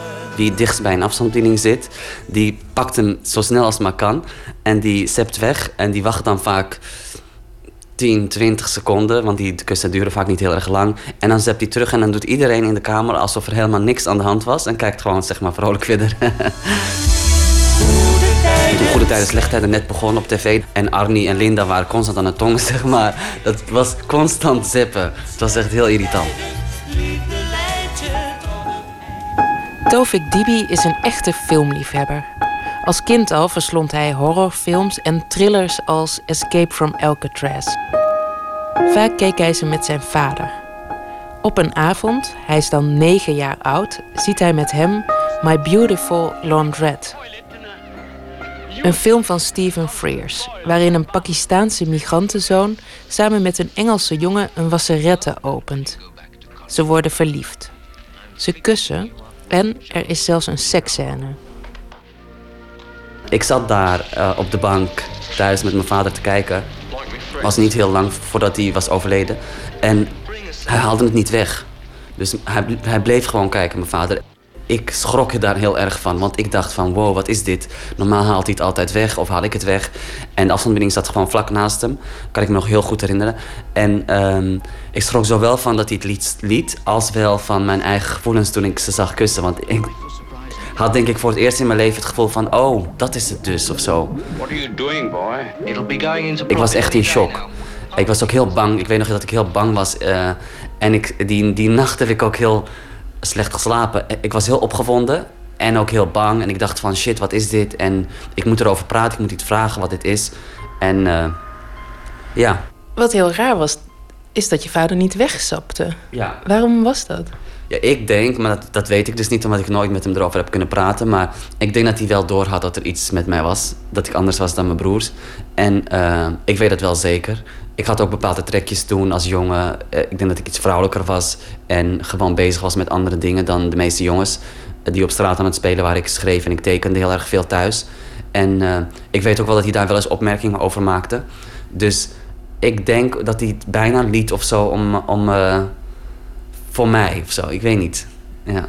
Dat is eigenlijk heel lief dus. Ja, ja precies. Ja. Misschien romantiseer ik het nu heel erg. maar uh, ik hoop dat dit de reden was. Na die bewuste film ziet Dibi jarenlang niets wat in de vechten lijkt op twee kussende mannen. Daarna heb ik het nooit meer gezien, nou heel lang niet meer gezien. Dus die, die film was echt wel een soort van unicum in die tijd. Jaren later stuit hij per ongeluk op internet op de documentaire Paris is Burning.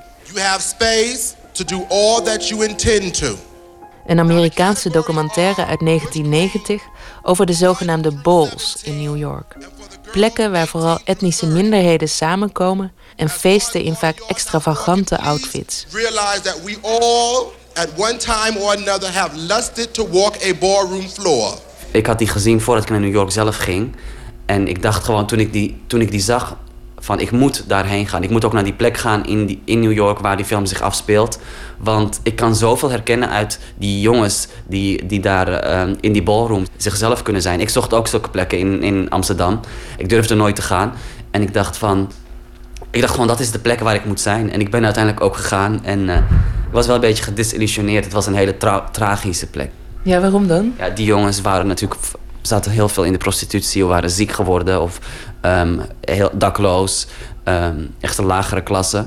En uh, op zich zijn die ballrooms wel veilige oorden, dus dat is wel heel mooi. Maar veel met die jongens gepraat daar en gedanst. En, uh, Ehm, voor het eerst alcohol gedronken daar. En het was gewoon, een- het was heel spannend en, en leuk, maar ook heel gewoon tragisch. Heel veel van die mensen die in de documentaire spelen, zijn ook overleden aan de gevolgen van HIV. Of eh, eentje daarvan is, is gevonden in een hotelkamer, gewurgd. Dus ja, niet echt een happy end voor veel mensen. Do take nerves. Believe me, we're not going to be shady, just fierce. Je vertelde voordat we de recorder aanzetten dat je eh, bijna bij toeval afgelopen week eh, mensen hebt ontmoet die in films voorkomen die nu op dat festival te zien zijn. Ja. Dus van over de hele wereld. Ja. Herkende je dan dingen ook in hen, terwijl ze uit een totaal andere cultuur of land komen? Ja, ik herkende echt superveel. Ik, ik, ik, eh, ik ben voor het eerst naar de Trut gegaan. Het is een soort van hele bekende eh, eh, potten- en flikkerdisco, zoals ze zichzelf noemen. En daar waren heel veel van die deelnemers aan het festival die in die film spelen. En ehm, wat ik heel erg herken is dat zij nu allemaal in Amsterdam zijn en denken van... woe, ik kan nu gewoon lekker mezelf zijn. En dat had ik heel erg toen ik naar New York ging. Je herkent direct bepaalde pijnpunten, de... de, de constante sociale druk. Dus de constante ogen die op je gericht zijn vanuit je gemeenschap. Want er is een hele strenge sociale controle vaak in migrantengemeenschappen. Iedereen kent iedereen en iedereen roddelt over iedereen. Iedereen wil weten hoeveel geld diegene verdient, met wie die naar bed gaat en wat voor werk die doet en waar die is geweest gisteren. En, ehm, en, ik, en ik denk dat, dat- ja, dat zijn dingetjes die, die je meteen weet van... oh ja, dat verstikkende, dat is een beetje... Het kan ook heel mooi zijn, omdat je op elkaar hè, kan rekenen vaak ook. Als je iets nodig hebt of wat dan ook, kan je meteen aankloppen bij iemand. Maar het is ook heel erg ehm, privacy schendend. Ehm, ik hoorde heel vaak in mijn jeugd van, van vriendinnen van... oh, die jongens hebben dat en dat over je gezegd... of ze vinden dat je raar loopt of ze vinden dat je raar praat. Dus het is, ja, het is heel erg mm, ongemakkelijk of zo. In mijn geval ging ik dan stiekem ondergronds wel dat eh, seks, mijn seks, experimenteren met mijn seksualiteit. Eh, maar overdag dacht ik dat kan niet. Want overdag moet ik gewoon zeg maar de, eh, een moslim zijn en, en een goede Marokkaan zijn. En een man zijn ook. En mannen horen dat soort dingen niet te doen met andere mannen. En ook nog politicus. En ook nog politicus. Dus- ja, precies. Dus dat, toen werd het nog moeilijker. Want toen dacht ik van... Nou ja, als het nu bekend wordt... dan, dan ben ik echt een soort van wandelend doelwit op straat. Ik denk dat heel veel stille emancipatie plaatsvindt als je naar iets kijkt of iets leest. Omdat je dan ineens dingen herkent die je zelf voelt, die, die, je eigenlijk nooit door bespreken met mensen. En in films zag ik gewoon ehm, bepaalde dingen uit mezelf. En dacht ik van oké, oké, dus zo kan ik er misschien ook mee omgaan. Ondanks al die films moest Dibi 34 worden voordat hij zijn demonen getemd had en in zijn autobiografische boek Gin openheid geeft over zijn geaardheid. Komend weekend spreekt hij op het International Queer and Migrant Film Festival. Maar tot voor zou hij zich daar niet vertoond hebben. Ja, het is, het is, heel, het is zo tegenstrijdig. Omdat dit is nou typisch een festival waar ik, waar ik toen ik in de kast zat nooit van mijn leven heen zou gaan. Omdat ik dacht, dan, dan zou denken van, dan weet iedereen het. Het is een plek waar alleen maar dat soort mensen komen, zeg maar. Ehm, en aan de andere kant ehm, is het ook wel weer een plek dat, dat, waar, waar je heel veel troost uit kan halen. Heel veel herkenning uit kan halen. Dus de mensen die erheen gaan, die, die hebben er wel echt wat aan. Ja, het hoge woord is eruit. Hij is homoseksueel. Vrijdag kwam hij uit de kast in een interview met de Volkskrant. Aanleiding voor het gesprek was dit boek, Gin... waarin hij voor het eerst onomwonden vertelt over zijn jarenlange worsteling met zijn homoseksualiteit... en het soms gewelddadige dubbelleven dat hij daardoor leefde. Je zou zeggen, free at last, Tovik. Voel je dat? Mm, niet helemaal, denk ik. Waarom niet? Ik bedoel, ik geloof niet echt in happy ends. Het gaat, je, je leven gaat door. Het is nu iets meer dan anderhalve maand geleden dat Dibi's boek Gin uitkwam. Een hoos aan aandacht volgde. Optredens in de wereld draait door, grote interviews in kranten. Alles nauwkeurig door hem geregisseerd. En het boek is eigenlijk eindigt met de boodschap dat ik niet meer wil kiezen. Ik heb dat lang gedaan en dat, dat is heel gevaarlijk geweest voor mijzelf. Maar nu de storm geluwd is, hoe gaat het eigenlijk met hem? Ja, ik, ik denk dat het goed gaat. Ja, ik ik heb gewoon, ik heb gewoon zeker... In het, in het begin wist ik het niet. Ehm, die eerste weken, omdat het zoveel was allemaal. En ik was ook een beetje verward van... Heb ik het goed gedaan, heb ik het niet goed gedaan? En ik merk dat ik nu gewoon lol begin te krijgen. Ehm, eh, ik ontmoet heel veel mensen en, eh, en gelijkgestemden. En ik heb het gevoel dat ik iets goeds heb gedaan. Dat is ook gewoon... Ik bedoel, ik ben niet voor niks de politiek ingegaan. Mensen die de politiek ingaan hebben wel een soort van ego van ik kan iets veranderen, ik wil iets betekenen. En uh, ik was even mijn zelfvertrouwen kwijt, denk ik, nadat ik uit de kamer ging. En ik, ik heb wel een soort van gevoel van oké okay, Tof, ik heb iets goeds gedaan en uh, je mag hier wel trots op zijn. Ja. En je familie en je directe omgeving, zijn die ook oké okay nu? Uh, niet iedereen. Uh, dat is. ik heb gewoon ik zeg gewoon tegen mezelf de hele tijd van... Uh, gun, gun mensen, ook waar je van houdt, hun moment van verdriet of zo. Ook al vind ik niet dat ze per se recht hebben op verdriet. Maar het is niet een onderwerp waar ik echt over praat met mijn familie.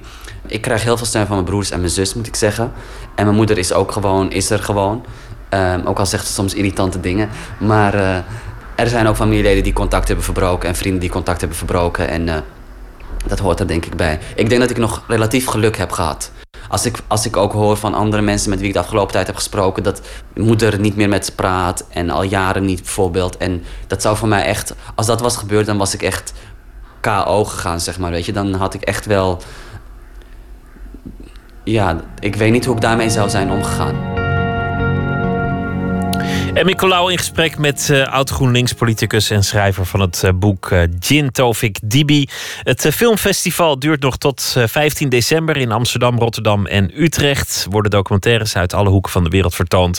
En er is ook nog een randprogramma waar onder meer Tovik Dibi dus zal spreken. Dameshockey te Canada. Krijn Schuitenmaker. Ja, het staat nog steeds 1-0 eh, voor Argentinië. We zijn bezig in het eh, tweede kwart in Argentinië, in Rosario. Daar uh, wordt dit toernooi gespeeld. En toch weer een enorme kans voor Nederland om op gelijke hoogte te komen. Met de goede voor de goal van Belen Suki. Die uh, populaire Argentijnse kiepster. En dat is een grote kans voor Oranje dus om tot scoren te komen. Om die gelijkmaker te maken in het eerste kwart. Trouwens drie strafcorners voor Oranje werden alle drie niet benut. En dus staat die 1-0 nog steeds op het scorebord. Die openingsgoal van Merino. Delfina Merino, speelster die ooit nog bij SCAC speelde... en nu een van de belangrijkste speelsters is van deze Argentijnse ploeg. 1-0. Nederland dat uh, qua veldspel niet eens zozeer onderdoet voor de Argentijnen. Nu weer een goede aanval van Nederland met Marloes Ketels. Nederland dat in de tweede kwart uh, wat meer uh, druk gaat zetten op de verdediging van Argentinië. En Argentinië dat tot dusver stand houdt. Bijna is het daar. Kitty van Malen die in balbezit kwam in de cirkel. In de vorige wedstrijd was ze er niet bij van Malen. Toen werd ze aan de kant gehouden uit voorzorg. Want ze was in de wedstrijd tegen Nieuw-Zeeland tegen een speelster opgelopen. En had wat last van haar rug. Nu is het toch weer Argentinië dat met eh, Sanchez, Rocio Sanchez probeert aan te vallen. Maar die kan de bal niet binnenhouden. Nederland dus op een 1-0 achterstand. We zijn een eh, minuut of vier bezig in het tweede kwart van de wedstrijd. Maar Nederland speelt in dit tweede kwart wel dwingender. Bondscoach Ennen heeft haar speelsters even bij zich gehad. En uh, gezegd dat die duels ja, toch echt anders moeten in deze wedstrijd. Nu komt daar weer een aanval voor Nederland met Jonker. En de verdediging van Argentinië is alert. Zo blijft het 0-1 voor Argentinië in Rosario. Dankjewel, Krijn Schuitenmaker. Nooit meer slapen.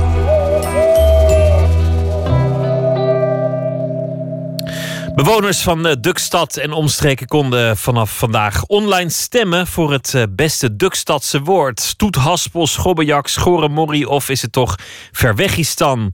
Aanleiding voor nachtcorrespondent Adinda Akkermans om zich af te vragen hoe strips eigenlijk onze eigen taal beïnvloeden. Adinda, goeienacht. Goeienacht. Ja, wat is dat eigenlijk, de, de typische taal van Donald Duck? Nou ja, je hebt natuurlijk die bekende verzonnen woorden, zoals verwegistan. Dat uh, soms in het warme zuiden ligt en dan weer in het koude noorden, maar altijd uh, ver weg in ieder geval. Maar wat ook opvalt, uh, is dat ze in de Donald Duck heel veel gebruik maken van ouderwetse oudbollige woorden. Denk aan uh, verfomvaaien, larikoek of bakkeleien. Of sapristi, vind ik ook altijd een mooie.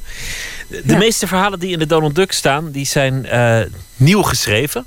worden altijd vers gemaakt. Waarom dan toch altijd oude woorden gebruiken? Ja, de hoofdredacteur van uh, Donald Duck, Johan Lommen, ook wel hoofdredacteur genoemd, zei vandaag in een interview in NRC dat ze daar heel bewust voor kiezen. Ze vindt het belangrijk dat die ouderwetse woorden ook bij een nieuwe generatie blijven leven.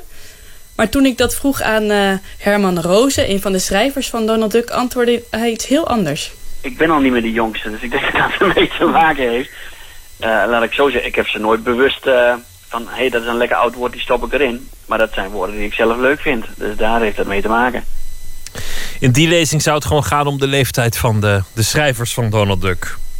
Ja, daar lijkt het eigenlijk wel op. En uh, ik hoorde ook dat een van de belangrijkste schrijvers van de Nederlandse Donald Duck al 30 jaar in Frankrijk woont. Dus dat hij uh, wat ouderwetser Nederlands schrijft, dat is ook niet zo raar, zou je denken. Maar die oudbollige woorden hebben ook wel een uh, groot voordeel, zegt Herman Rozen. Je maakt ook wel verhalen met moderne dingen. Maar het nadeel daarvan is dat moderne dingen heel snel oud worden zeg maar, het ene moment maak je een verhaal dat iedereen opeens een mobieltje heeft en dat het heel bijzonder is. En twee jaar later loopt iedereen daarmee, is er niks bijzonders meer aan. Dus oude dingen dateren minder snel dan nieuwe dingen. Zo, oude woorden zijn tijdloos, laat het zo maar zeggen. Ik denk dat dat het voordeel is. Nou heb ik jaren de Donald Duck gelezen toen ik wat jonger was. En uh, Verwegistan, ik wist eigenlijk helemaal niet dat het daar vandaan kwam. Het is inmiddels een heel, heel gangbare uitdrukking geworden. Ja, Nee, worden worden er nog steeds uh, nieuwe woorden bedacht die worden overgenomen? Uh, ja, indirect in ieder geval wel. In die politieke discussie vorig jaar over de belastingen voor superrijken... werd er steeds gesproken over de Dagobert Duck-tax. Nou, dat woord uh, werd zelfs het woord van het jaar... en is natuurlijk geïnspireerd op de rijke oom in de Donald Duck. Maar als het echt om taalvernieuwing gaat... moeten we niet bij Donald Duck zijn vindt Jean-Marc van Tol. Hij is Neerlandicus en uh, bedenker en tekenaar van uh, de bekende strip Fokken en Sukken. Omdat ze zo ontzettend uh, hun best doen om een hele grote groep mensen aan te spreken... zijn ze nooit echt vernieuwend. Het is altijd, hoe moet dat nou... veilig vernieuwend. veilig spitsvondig. Weet je? Op het moment dat we het hebben over de ontdekking van de zemel... door Harry Muesli... Ja, dat is eigenlijk gewoon ook echt niet leuk. het zijn flauwe woordspelingen op namen dat doet uh, Duk nu, de Nederlandse Duk al jaren, maar dat is niet. Dat heeft niks met uh, vernieuwing in taal uh, te maken. Ik weet van, um, van sommige collega's dat er maanden gesteggeld kan worden over het taalgebruik van sommige personages. Maar dan niet omdat wel of niet bij het personage hoort, maar omdat men bang is voor de gevolgen ervan en dat het lezers kost en dat soort dingen. En dat, nou dat, ja, ik, ik hou er niet zo van. Ik heb liever, ik heb liever dat uh, taal een instrument is om heel erg goed en makkelijk te communiceren. En dat, dat ook, ook kinderen dat leren. Dat, ja, dat dat poëtisch kan zijn. En dat je emoties ermee kunt uitdrukken en zo. Welke strips komt de taalvernieuwing dan wel vandaan als het niet de Donald Duck is? Ja, dat heb ik heel wat mensen gevraagd in de taal- en uh, stripwereld. En uh, steeds kwamen we eigenlijk uit op uh, de strips uit de jaren 50, 60, 70. Uh, met name Martin Toonder werd steeds genoemd voor zijn uh. Bommel verhalen bedacht hij woorden als minkukel, dat we nu gebruiken voor iemand die we minder waardig vinden, en denkraam, waarmee we zoiets bedoelen als het vermogen om iets te begrijpen. En Jean-Marc van Ton noemde ook nog Asterix en Obelix. De vertaler van Asterix en Obelix, Frits van der Heijden heet die man, die weet dat hij bij sommige dingen rekening moet houden met het feit dat dat een, een, gevleugelde uitspraak kan worden. Nou, bijvoorbeeld bij ons in de familie of in het gezin is het zoals we zitten te kaasfondue.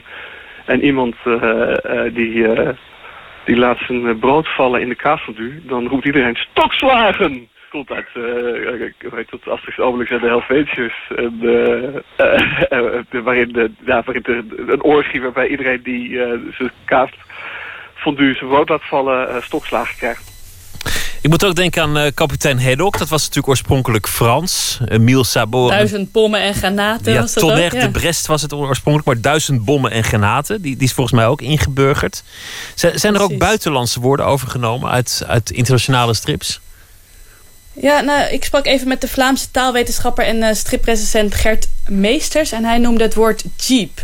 Uh, je weet wel, die grote auto. En dat zou als eerste gebruikt zijn in de strip Popeye. Uh, en hij noemde ook veel onomatopeeën uit buitenlandse strips... die wij vervolgens gebruiken, ook, nou ja, die ook echt in het echte leven tegenkomt. Ja, pop pop. Wat was het ook weer? Een onomatopee? Ik heb het ooit geleerd, maar ik ben het weer vergeten. Het is een, ja, de nabootsing van een klank. Dus denk aan froid voor een auto die voorbij rijdt... of pauw, pauw, pauw. Dat is het geluid voor schieten. En dat komt eigenlijk uit Amerikaanse strips. Maar als je nu op straat loopt, hoor je soms in Nederland ook spelende kinderen pauw, pauw, pauw roepen. Ik heb wel het idee dat het een beetje over een, een vorige generatie gaat. Ik weet niet of, of strip tegenwoordig nog steeds de plek is waar de taalvernieuwing of verruwing plaatsvindt. Nou, dat eh, eh, is inderdaad wel een, eh, een punt. Want Jean-Marc van Tol die zei van ja eigenlijk bereik je veel meer mensen. Ook zelf, hij maakt dus strips. Maar als hij echt een, een woord de wereld in wil helpen, dan gebruikt hij Twitter. Vanochtend heb ik, hebben we een cartoon gemaakt over dat van de Rijksmuseum. En ik heb het op Twitter gegooid. En toen dacht ik, verbod. Dat klinkt wel goed, weet je wel. Dat, is, dat, dat, dat woord heb ik verzonnen. Dat, dat, wordt misschien wel trending of zo, weet je wel. Dat weet je niet. Het zal wel niet, maar het is, uh, dat, dat, je doet dat wel een beetje voor de lol. We hebben een paar keer, uh, een paar keer gehad dat woorden die wij verzonnen hadden als hashtag, zeg maar, dat die trending werden. En dat is toch wel heel erg grappig. Dat is leuk. Dat is inderdaad leuk, maar is, is dat voor, voor de jongeren eigenlijk ook nog wel het medium? ik heb geen idee hoor, maar zijn die alweer van Twitter af of, of zitten die er nog steeds op? Ja, want meteen nadat hij dit uh, zei, toen begon hij al te twijfelen aan, aan de vergankelijkheid van zijn eigen opmerking. Want hij is eind 40 en nou ja, zijn generatiegenoten zitten wel op Twitter en Facebook. Maar heel veel jongeren die zitten eigenlijk veel meer, hebben een leefwereld in veel kleinere groepen. Via WhatsApp of Snapchat. En nou, hij voorspelde dat modewoorden straks vooral veel in kleine groepjes gemeengoed zullen gaan zijn. Terug naar de Donald Duck. Wie wil stemmen op het mooiste woord uit Duckstad? Dat kan dus vanaf heden. Waar kun je eigenlijk stemmen, Adinda? Ja, op, uh, op de website van Donald Duck. Waar nou, ga jij voor? voor? Voor het mooiste woord uit Donald Duck moet ik even nadenken. Ik, ik ben er best een aantal vergeten. Ik zou, ik zou het eigenlijk niet, niet zo gauw weten. Sapristi vind ik denk ik heel mooi als die hier tussen staat. Wens voor je... Sorry, Morrie. wens je goede nacht, Adinda. Goeie nacht. Jij ook. Hij werd 65, uh, Tom Petty. En uh, er is ook een nieuwe biografie verschenen van de hand van Warren Zanes. Waarin te lezen staat uh, dat hij bevriend was met Fleetwood Mac en Stevie Nicks vooral. Met George Harrison van de Beatles. Dat hij 80 miljoen platen verkocht. En dat hij ook nog een poosje verslaafd is geweest aan heroïne. Maar dat is allemaal achter de rug en opgelost. We gaan luisteren naar Tom Petty. Full Grown Boy.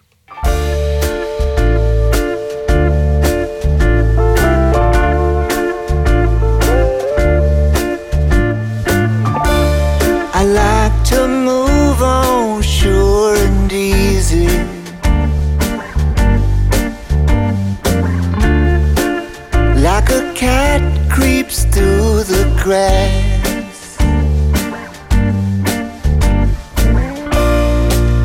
And the full moon seems to know me. Cause I found myself at last. And I'm a full grown boy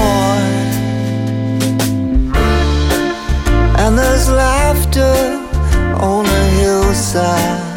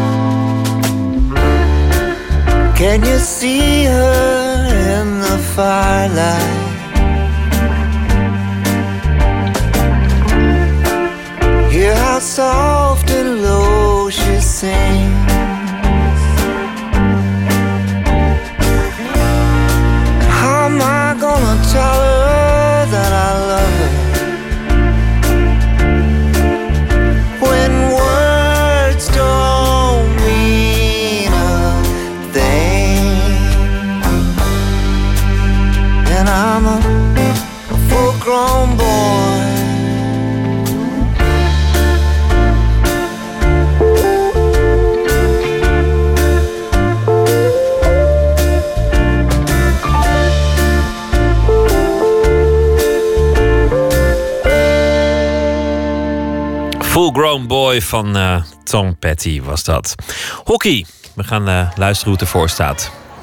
Nog steeds die 1-0 achterstand voor Oranje. Inmiddels in de laatste minuut van het tweede kwart. Dat betekent de laatste minuut van de eerste helft. En Nederland dat het wel probeert hoor. Kelly Jonker een kans.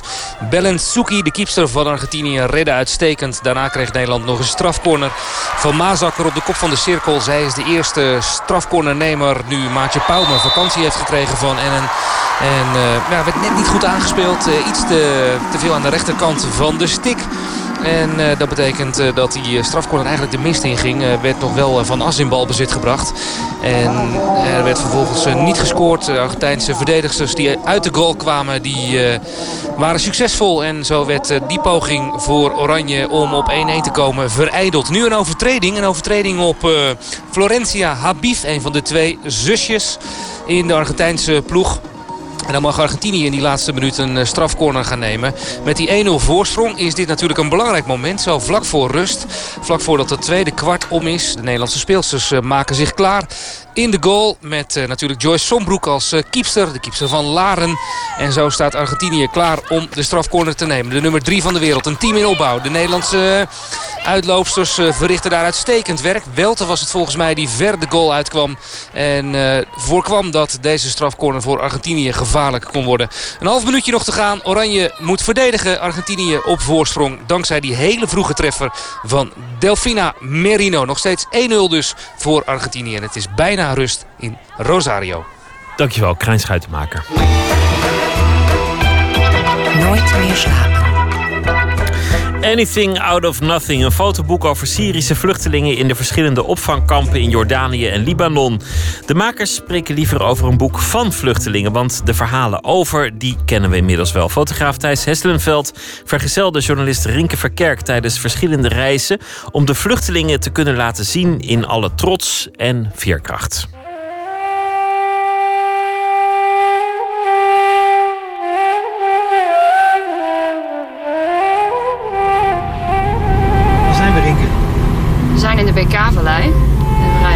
Checkpoint in. En op een gegeven moment hou ik natuurlijk op met filmen. Maar daar is de checkpoint waar het huisje. Rinke Verkerk deed een voorstel aan het Parool om een serie verhalen te schrijven.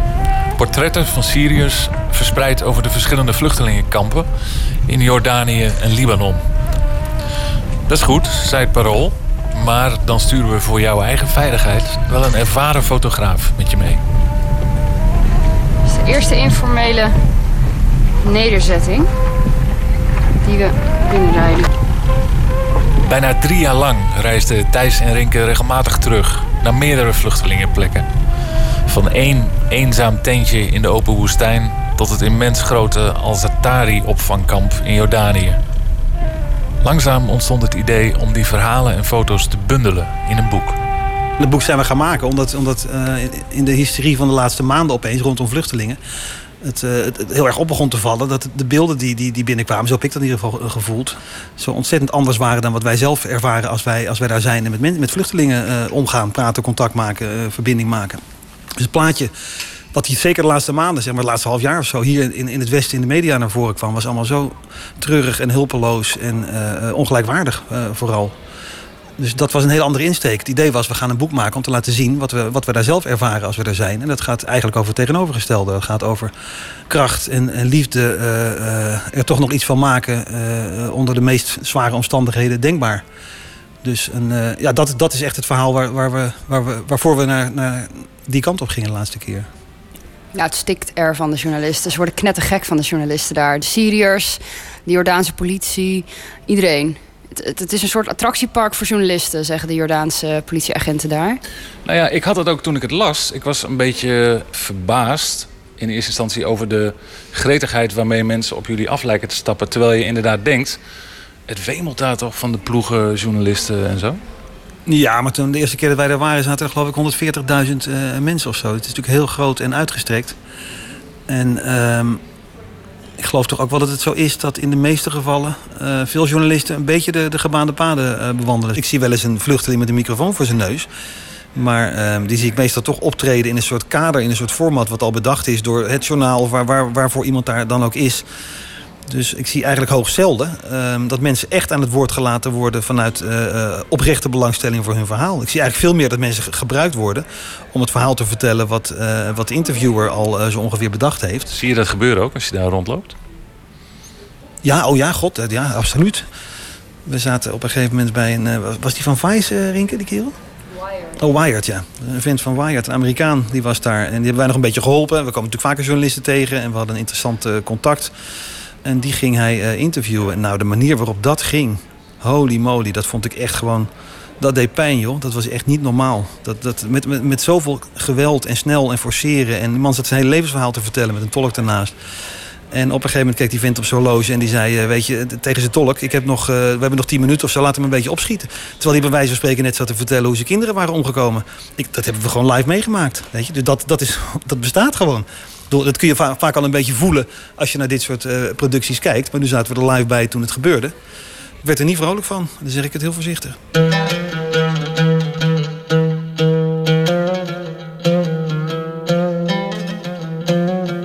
In het boek zetten vluchtelingen in een paar zinnen neer hoe hun leven er voor de oorlog uitzag. En in de alledaagsheid daarvan lees je eigenlijk het drama. Twee jongens die vrienden van de voetbalclub hebben verloren. Een tolk van wie de hele familie is omgekomen.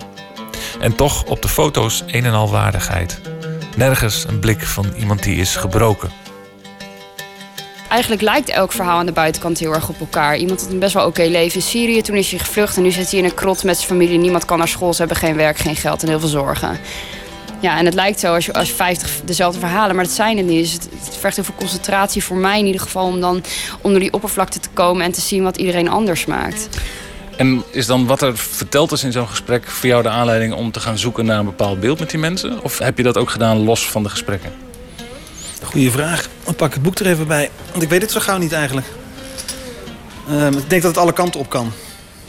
Hier, een vrouw helemaal alleen. Die woonde helemaal alleen met haar man op een vlakte in de BK-vallei in, eh, in Libanon. Wij zagen dit huisje staan, helemaal alleen, wat zeer opmerkelijk was. Omdat mensen altijd bij elkaar, die, die maken een soort onofficiële kampjes van, van 10 of 100 of 200 mensen bij elkaar. Dan weet ik welk beeld ik wil hebben. Of dat gaat lukken is nog een ander ding. Maar dan begint het bij het beeld. Maar dit is weer andersom. Nee, het, het kan alle kanten op gaan. De opzet is wel heel duidelijk om mensen eh, neer te zetten in hun, eh, hun kracht en hun veerkracht. Hoe regisseer je dat? Volgens mij, voor in mijn eigen beleving eigenlijk niet. Ik hoef daar niet zoveel aan te doen. Ik bedenk misschien een mooie achtergrond. Dus ik, ik bedenk waar ik die foto graag wil maken of zo. Ik ga nooit vragen, eh, doe even dit, haal je hand even uit je zak. Al dat soort dingen. Dus ik laat het gewoon gebeuren. En ehm, misschien kan Rinke er nog meer over zeggen. Want ik heb zelf al het idee dat ik in een soort... Trance is een te groot woord. Maar er komt wel een soort hele eh, eh, sterke concentratie eh, in mij. En ik heb het idee dat dat misschien ook heel erg op mensen dan ehm, overspringt, zeg maar. Thijs is heel erg bezig met compositie, waar hij iedereen neerzet, wat de achtergrond is. En, maar, en daar neemt hij best wel veel tijd voor. Als hij haast heeft, gaat het ook helemaal mis. Dan werkt het eigenlijk al niet meer. En dat is ook met interviews zo. Maar het komt ook door de insteek die wij hebben. Om niet eh, naar de omstandigheden te vragen, maar naar wat mensen drijft. Ja, dan kan je niet van mensen verwachten dat ze dat er even uitbraken. Zodat jij tien mensen verder kan hollen, weet je wel. Ja, maar jullie vertellen ook allebei los van elkaar dat je werkt in een soort, bijna een soort tunnelvisie of, of trance, of hoe je het maar wil noemen. Dan is die samenwerking ook wel eens ergens een keer niet helemaal naar wens gegaan, neem ik aan. Ja, nee, de momenten dat het het meest wrong... waren denk ik de momenten waar Rinke net ook al iets over zegt. Dat er iets geforceerd werd. Er zijn zeker momenten geweest dat een van de twee... en ik denk ik meer dan Rinke, eh, eh, er wel druk op zette. Omdat hij vond, dat ik vond dat er... eh, bijvoorbeeld dat we verder moesten. Die vrouw in die vlakte is een heel goed voorbeeld, die foto. Ik had toen gelijk iets van, we kunnen wel weer op, opstappen. Want die foto krijg ik toch nooit hier. Een vrouw alleen in zo'n huisje in de vlakte. In, met Syriërs, dat is onmogelijk, dat lukt niet. Dus voor mij was daarmee klaar.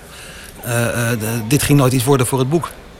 Achteraf was dat dus, liep het heel anders, maar dat is eigenlijk niet eens zo relevant. Relevanter is het feit dat ik toen de druk op ging zetten van we moeten hier weg, want, eh, eh, eh, want dit wordt niks.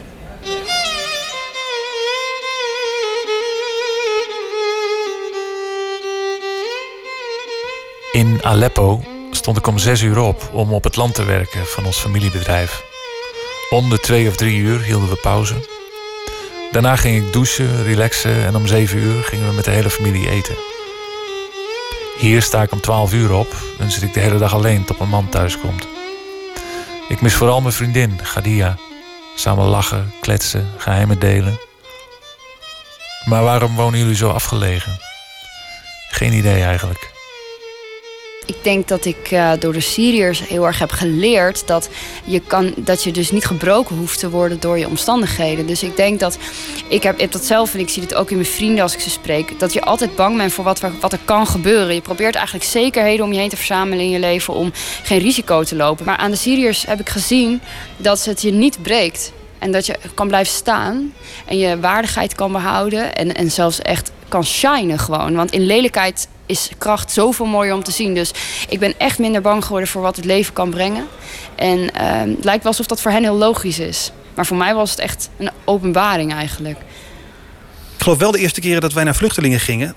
letterlijk uh, vluchtelingen gingen ontmoeten... dat ik dat wel toch spannend vond. En nu vraag ik me af waarom eigenlijk. En ik weet het niet, maar ik, ik vermoed dat dat te maken heeft met de uh, uh, confrontatie met, met uh, pijn. Dat je, dat je met mensen te maken krijgt waarvan je weet dat ze echt hele grote vreselijke dingen hebben meegemaakt in hun leven. Misschien is het een beetje vergelijkbaar. Weet je, als hier iemand een kind heeft dat overlijdt, dat onze omgeving, onze Hollandse culturele omgeving, zeg maar, daar buiten gewoon slecht mee omgaat. Door eigenlijk maar vaak helemaal niks meer van zich te laten horen. Ik neem aan dat dat ook is, omdat mensen bang zijn om, om de confrontatie aan te gaan met, dat, met die pijn en dat verdriet. Ik vermoed bij mezelf dat ik dat ook uh, uh, gehad heb toen, ik voor, toen we voor het eerst met, met vluchtelingen in aanraking kwamen. Daar heeft wel een ontwikkeling in gezeten, omdat we het natuurlijk nu drie jaar gedaan hebben. En, en bij zoveel mensen thuis zijn geweest en zoveel verhalen hebben gehoord, dat ik denk ik die angst voor een deel wel, wel kwijt ben.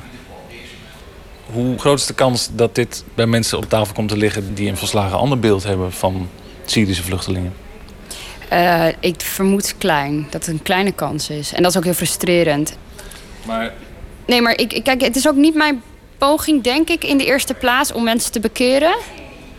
Maar om een document te maken van Syriërs zoals ik ze zie. Het, het doet hen recht om hen vast te leggen zoals ze ook heel mooi zijn. En ook al voor hun dat iemand dat ziet en zegt dat is de moeite waard om een boek over te maken, vind ik heel tof. Ik merk ook aan mezelf dat ik eigenlijk liever langs de opvangcentra in Nederland wil gaan toeren met dit boek, dan dat ik in boekhandels aan Nederlanders ga vertellen wat ik heb gezien. Ik vind het eigenlijk veel vetter om aan de Syriërs te vertellen hoe ik hen zie dan aan de Nederlanders te vertellen hoe ik de Syriërs zie. Ik heb uh, vorige week bij de Triodosbank uh, gesproken, dit verhaal verteld.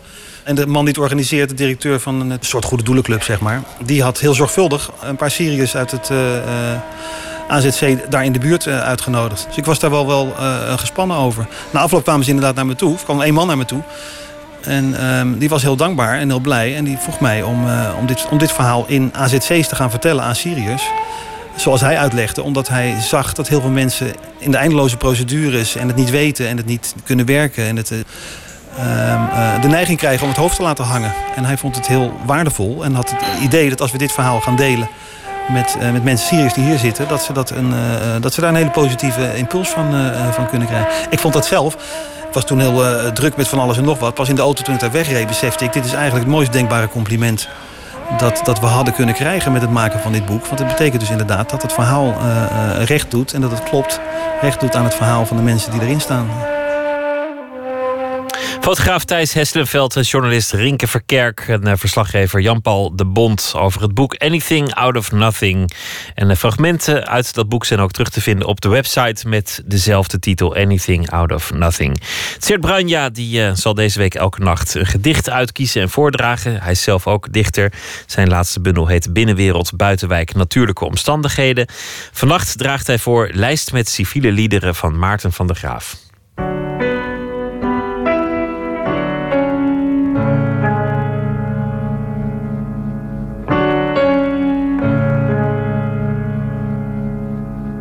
Maarten van der Graaf, geboren in 1987, debuteerde in 2013 met de bundel Vluchtautogedichten. Hij won daarvoor geheel terecht de C. Buddingprijs in 2014. Doodwerk zijn tweede bundel verscheen dit jaar en hij had daar volgens mij de VSB Poëzieprijs voor moeten krijgen, of in ieder geval genomineerd moeten worden. Dit is poëzie van deze tijd. Lijst met civiele liederen. Vanavond wil ik praten met een fascist bij zwak licht en bier, over Europa en over bazen, de bazen van bazen. Het zal zijn of we in een saloon zitten, het gelach van een onderwaterstad. En in het halfduister, in elkaars begeerte, zullen we Europa zien en weten dat er iets ouds van ons is afgenomen. Ik eet voor de televisie. Ik ben burger van een staat. Eet magnetronboerenkool. Kijk naar een herhaling van Frasier. Het is mijn plicht de worst te eten en het jubakje leeg te drinken. Online lees ik een polemisch stuk dat ik ooit schreef en walg van het stijltje, de berekening. Opeens begrijp ik dat ik niet op de toekomst wacht en dat ik wegging bij God, mijn familie, de ziel die in mij huisde. Wat registreer ik? Geen heimwee of dromen van thuis, maar suizeling, woede, dode politiek. Ik haat dit verminkte en ik haat de toekomst. Ik ben een minerale waarheid, omringd door zusters en broeders. Ik ben de parasiet van een duister ding. Door broeders en zusters ben ik omringd. En schrik wakker uit een dronken slaap. Ik zit in een nachtbus en zie de maan boven de akkers van Flaké. Agrarische sector, ik werkte in je. En nu ben ik ver weg van je grimmige schoonheid, die door werkromantiek in een nachtbus toegankelijk is en anders niet.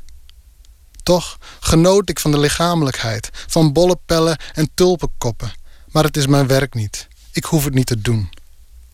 Ik heb de biotopen van de kennis gezien. En opwaarts ben ik mobiel geworden. Mijn lichaam was mijn zomerbaan. Nu ben ik creatief. Uit onbewustheid word ik wakker op Flaké, somber eiland waar ik eerst een religieuze masochist was en later naar de geest van de mensheid zocht. Nu staat de maan boven de akkers in haar eigen afglans en denk ik aan mijn ideeën die dood zijn. Mijn gedaante in stad aan het Haringvliet. Wat is hier aan de hand? Over alles ligt de gloed van het private. Maar stad aan het Haringvliet wil mij iets anders zeggen. Het verenigingsleven ligt stil. Huizen en lantaarnpalen koelen af. Er is niemand op het voetbalveld. Ik neem plaats op de middenstip en zie de lijnen. Over het douchen na de wedstrijd schreef ik een gedicht. Over onze witte jongenslichamen, onze homofobie. De lichamen van mijn teamgenoten waren mijn informatie. Herinneringen aan iets collectiefs. En wat nu? Tsert Branja die uh, las lijst met civiele liederen van Maarten van der Graaf voor. Morgen zal hij weer een gedicht uitkiezen. Dan zit hier Estenomi Perkin en die uh, praat met schrijfster Caroline Lichthart over haar nieuwe boek Tweedehands Bloemen. Wens ik u een goede nacht en uh, veel plezier morgen. En ik hoop dat u morgen weer luistert. En straks op dezezelfde zender, De Nachtzuster. Goeienacht.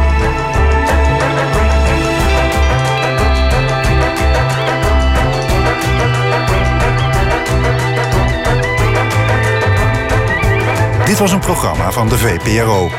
Sponsor van de vooruitgang. Op Radio 1, het nieuws van alle kanten.